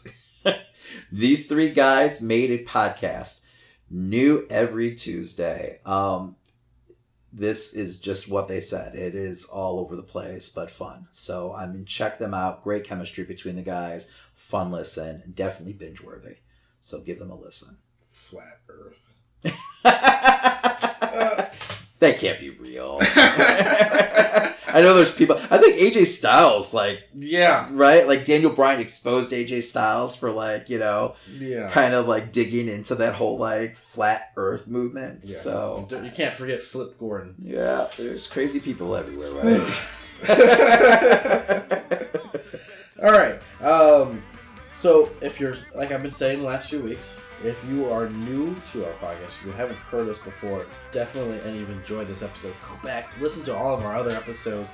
We have a back catalog that will keep you entertained for days and days and days. So make sure that you're checking us out. You'll be able to check us out on almost every single podcast provider that there is. Math wise, it's actually two days because there's like 24 shows. Or about. Just saying. I mean, I guess you could listen to them multiple times. Sorry, Go didn't mean to interrupt your spiel, but on a roll and he just cuts me off, you know. Um, you can find us on Podbean. You can find us on Spreaker. You can find us on iTunes and, uh, man, on everything at this point. yes, Spotify, Spotify. I think I just signed this up for iHeartRadio. We'll see. We'll see if that shows up. Um, yeah, definitely check us out on Spotify. Tune in, man. Um, it's it, we're everywhere. Player FM. That's Player- a thing, right? Yeah, I think We're on it. We're on it. Yeah, we're on it. I think we Somehow. all the time too. Yes, I always forget about Player uh, you're probably listening to us on 12 Ounce Radio. That's right. I hope you're checking out their pods as well. Um, then also make sure that you're following us on Twitter because I mean we put all of our announcements. Everything is on Twitter. Um, you can find us on Instagram where we are making jokes. We are Memeing it up or making other up. people's jokes. We're, we're sharing jokes. We're sharing uh, new movie images. We're yes, news. Yeah, news everything. we're a worthy follow. Give us a follow. We're on Facebook. We're on Instagram. Um, we will be doing some more periscoping soon, shortly. We just got to figure out how that works, Mm. how to turn off the camera when it's time to turn off the camera. So, um, but yeah, no, we're everywhere, and make sure you go ahead and give us a rate and review over on iTunes or whatever platform Yes. you actually listen to. And, and while you're over there on iTunes, make sure that you check out our house band. That's right, them guilty aces. a great Chicago-based rockabilly band. Um, give them a listen. They've got a great video on YouTube right now, and I believe they have an album coming out shortly.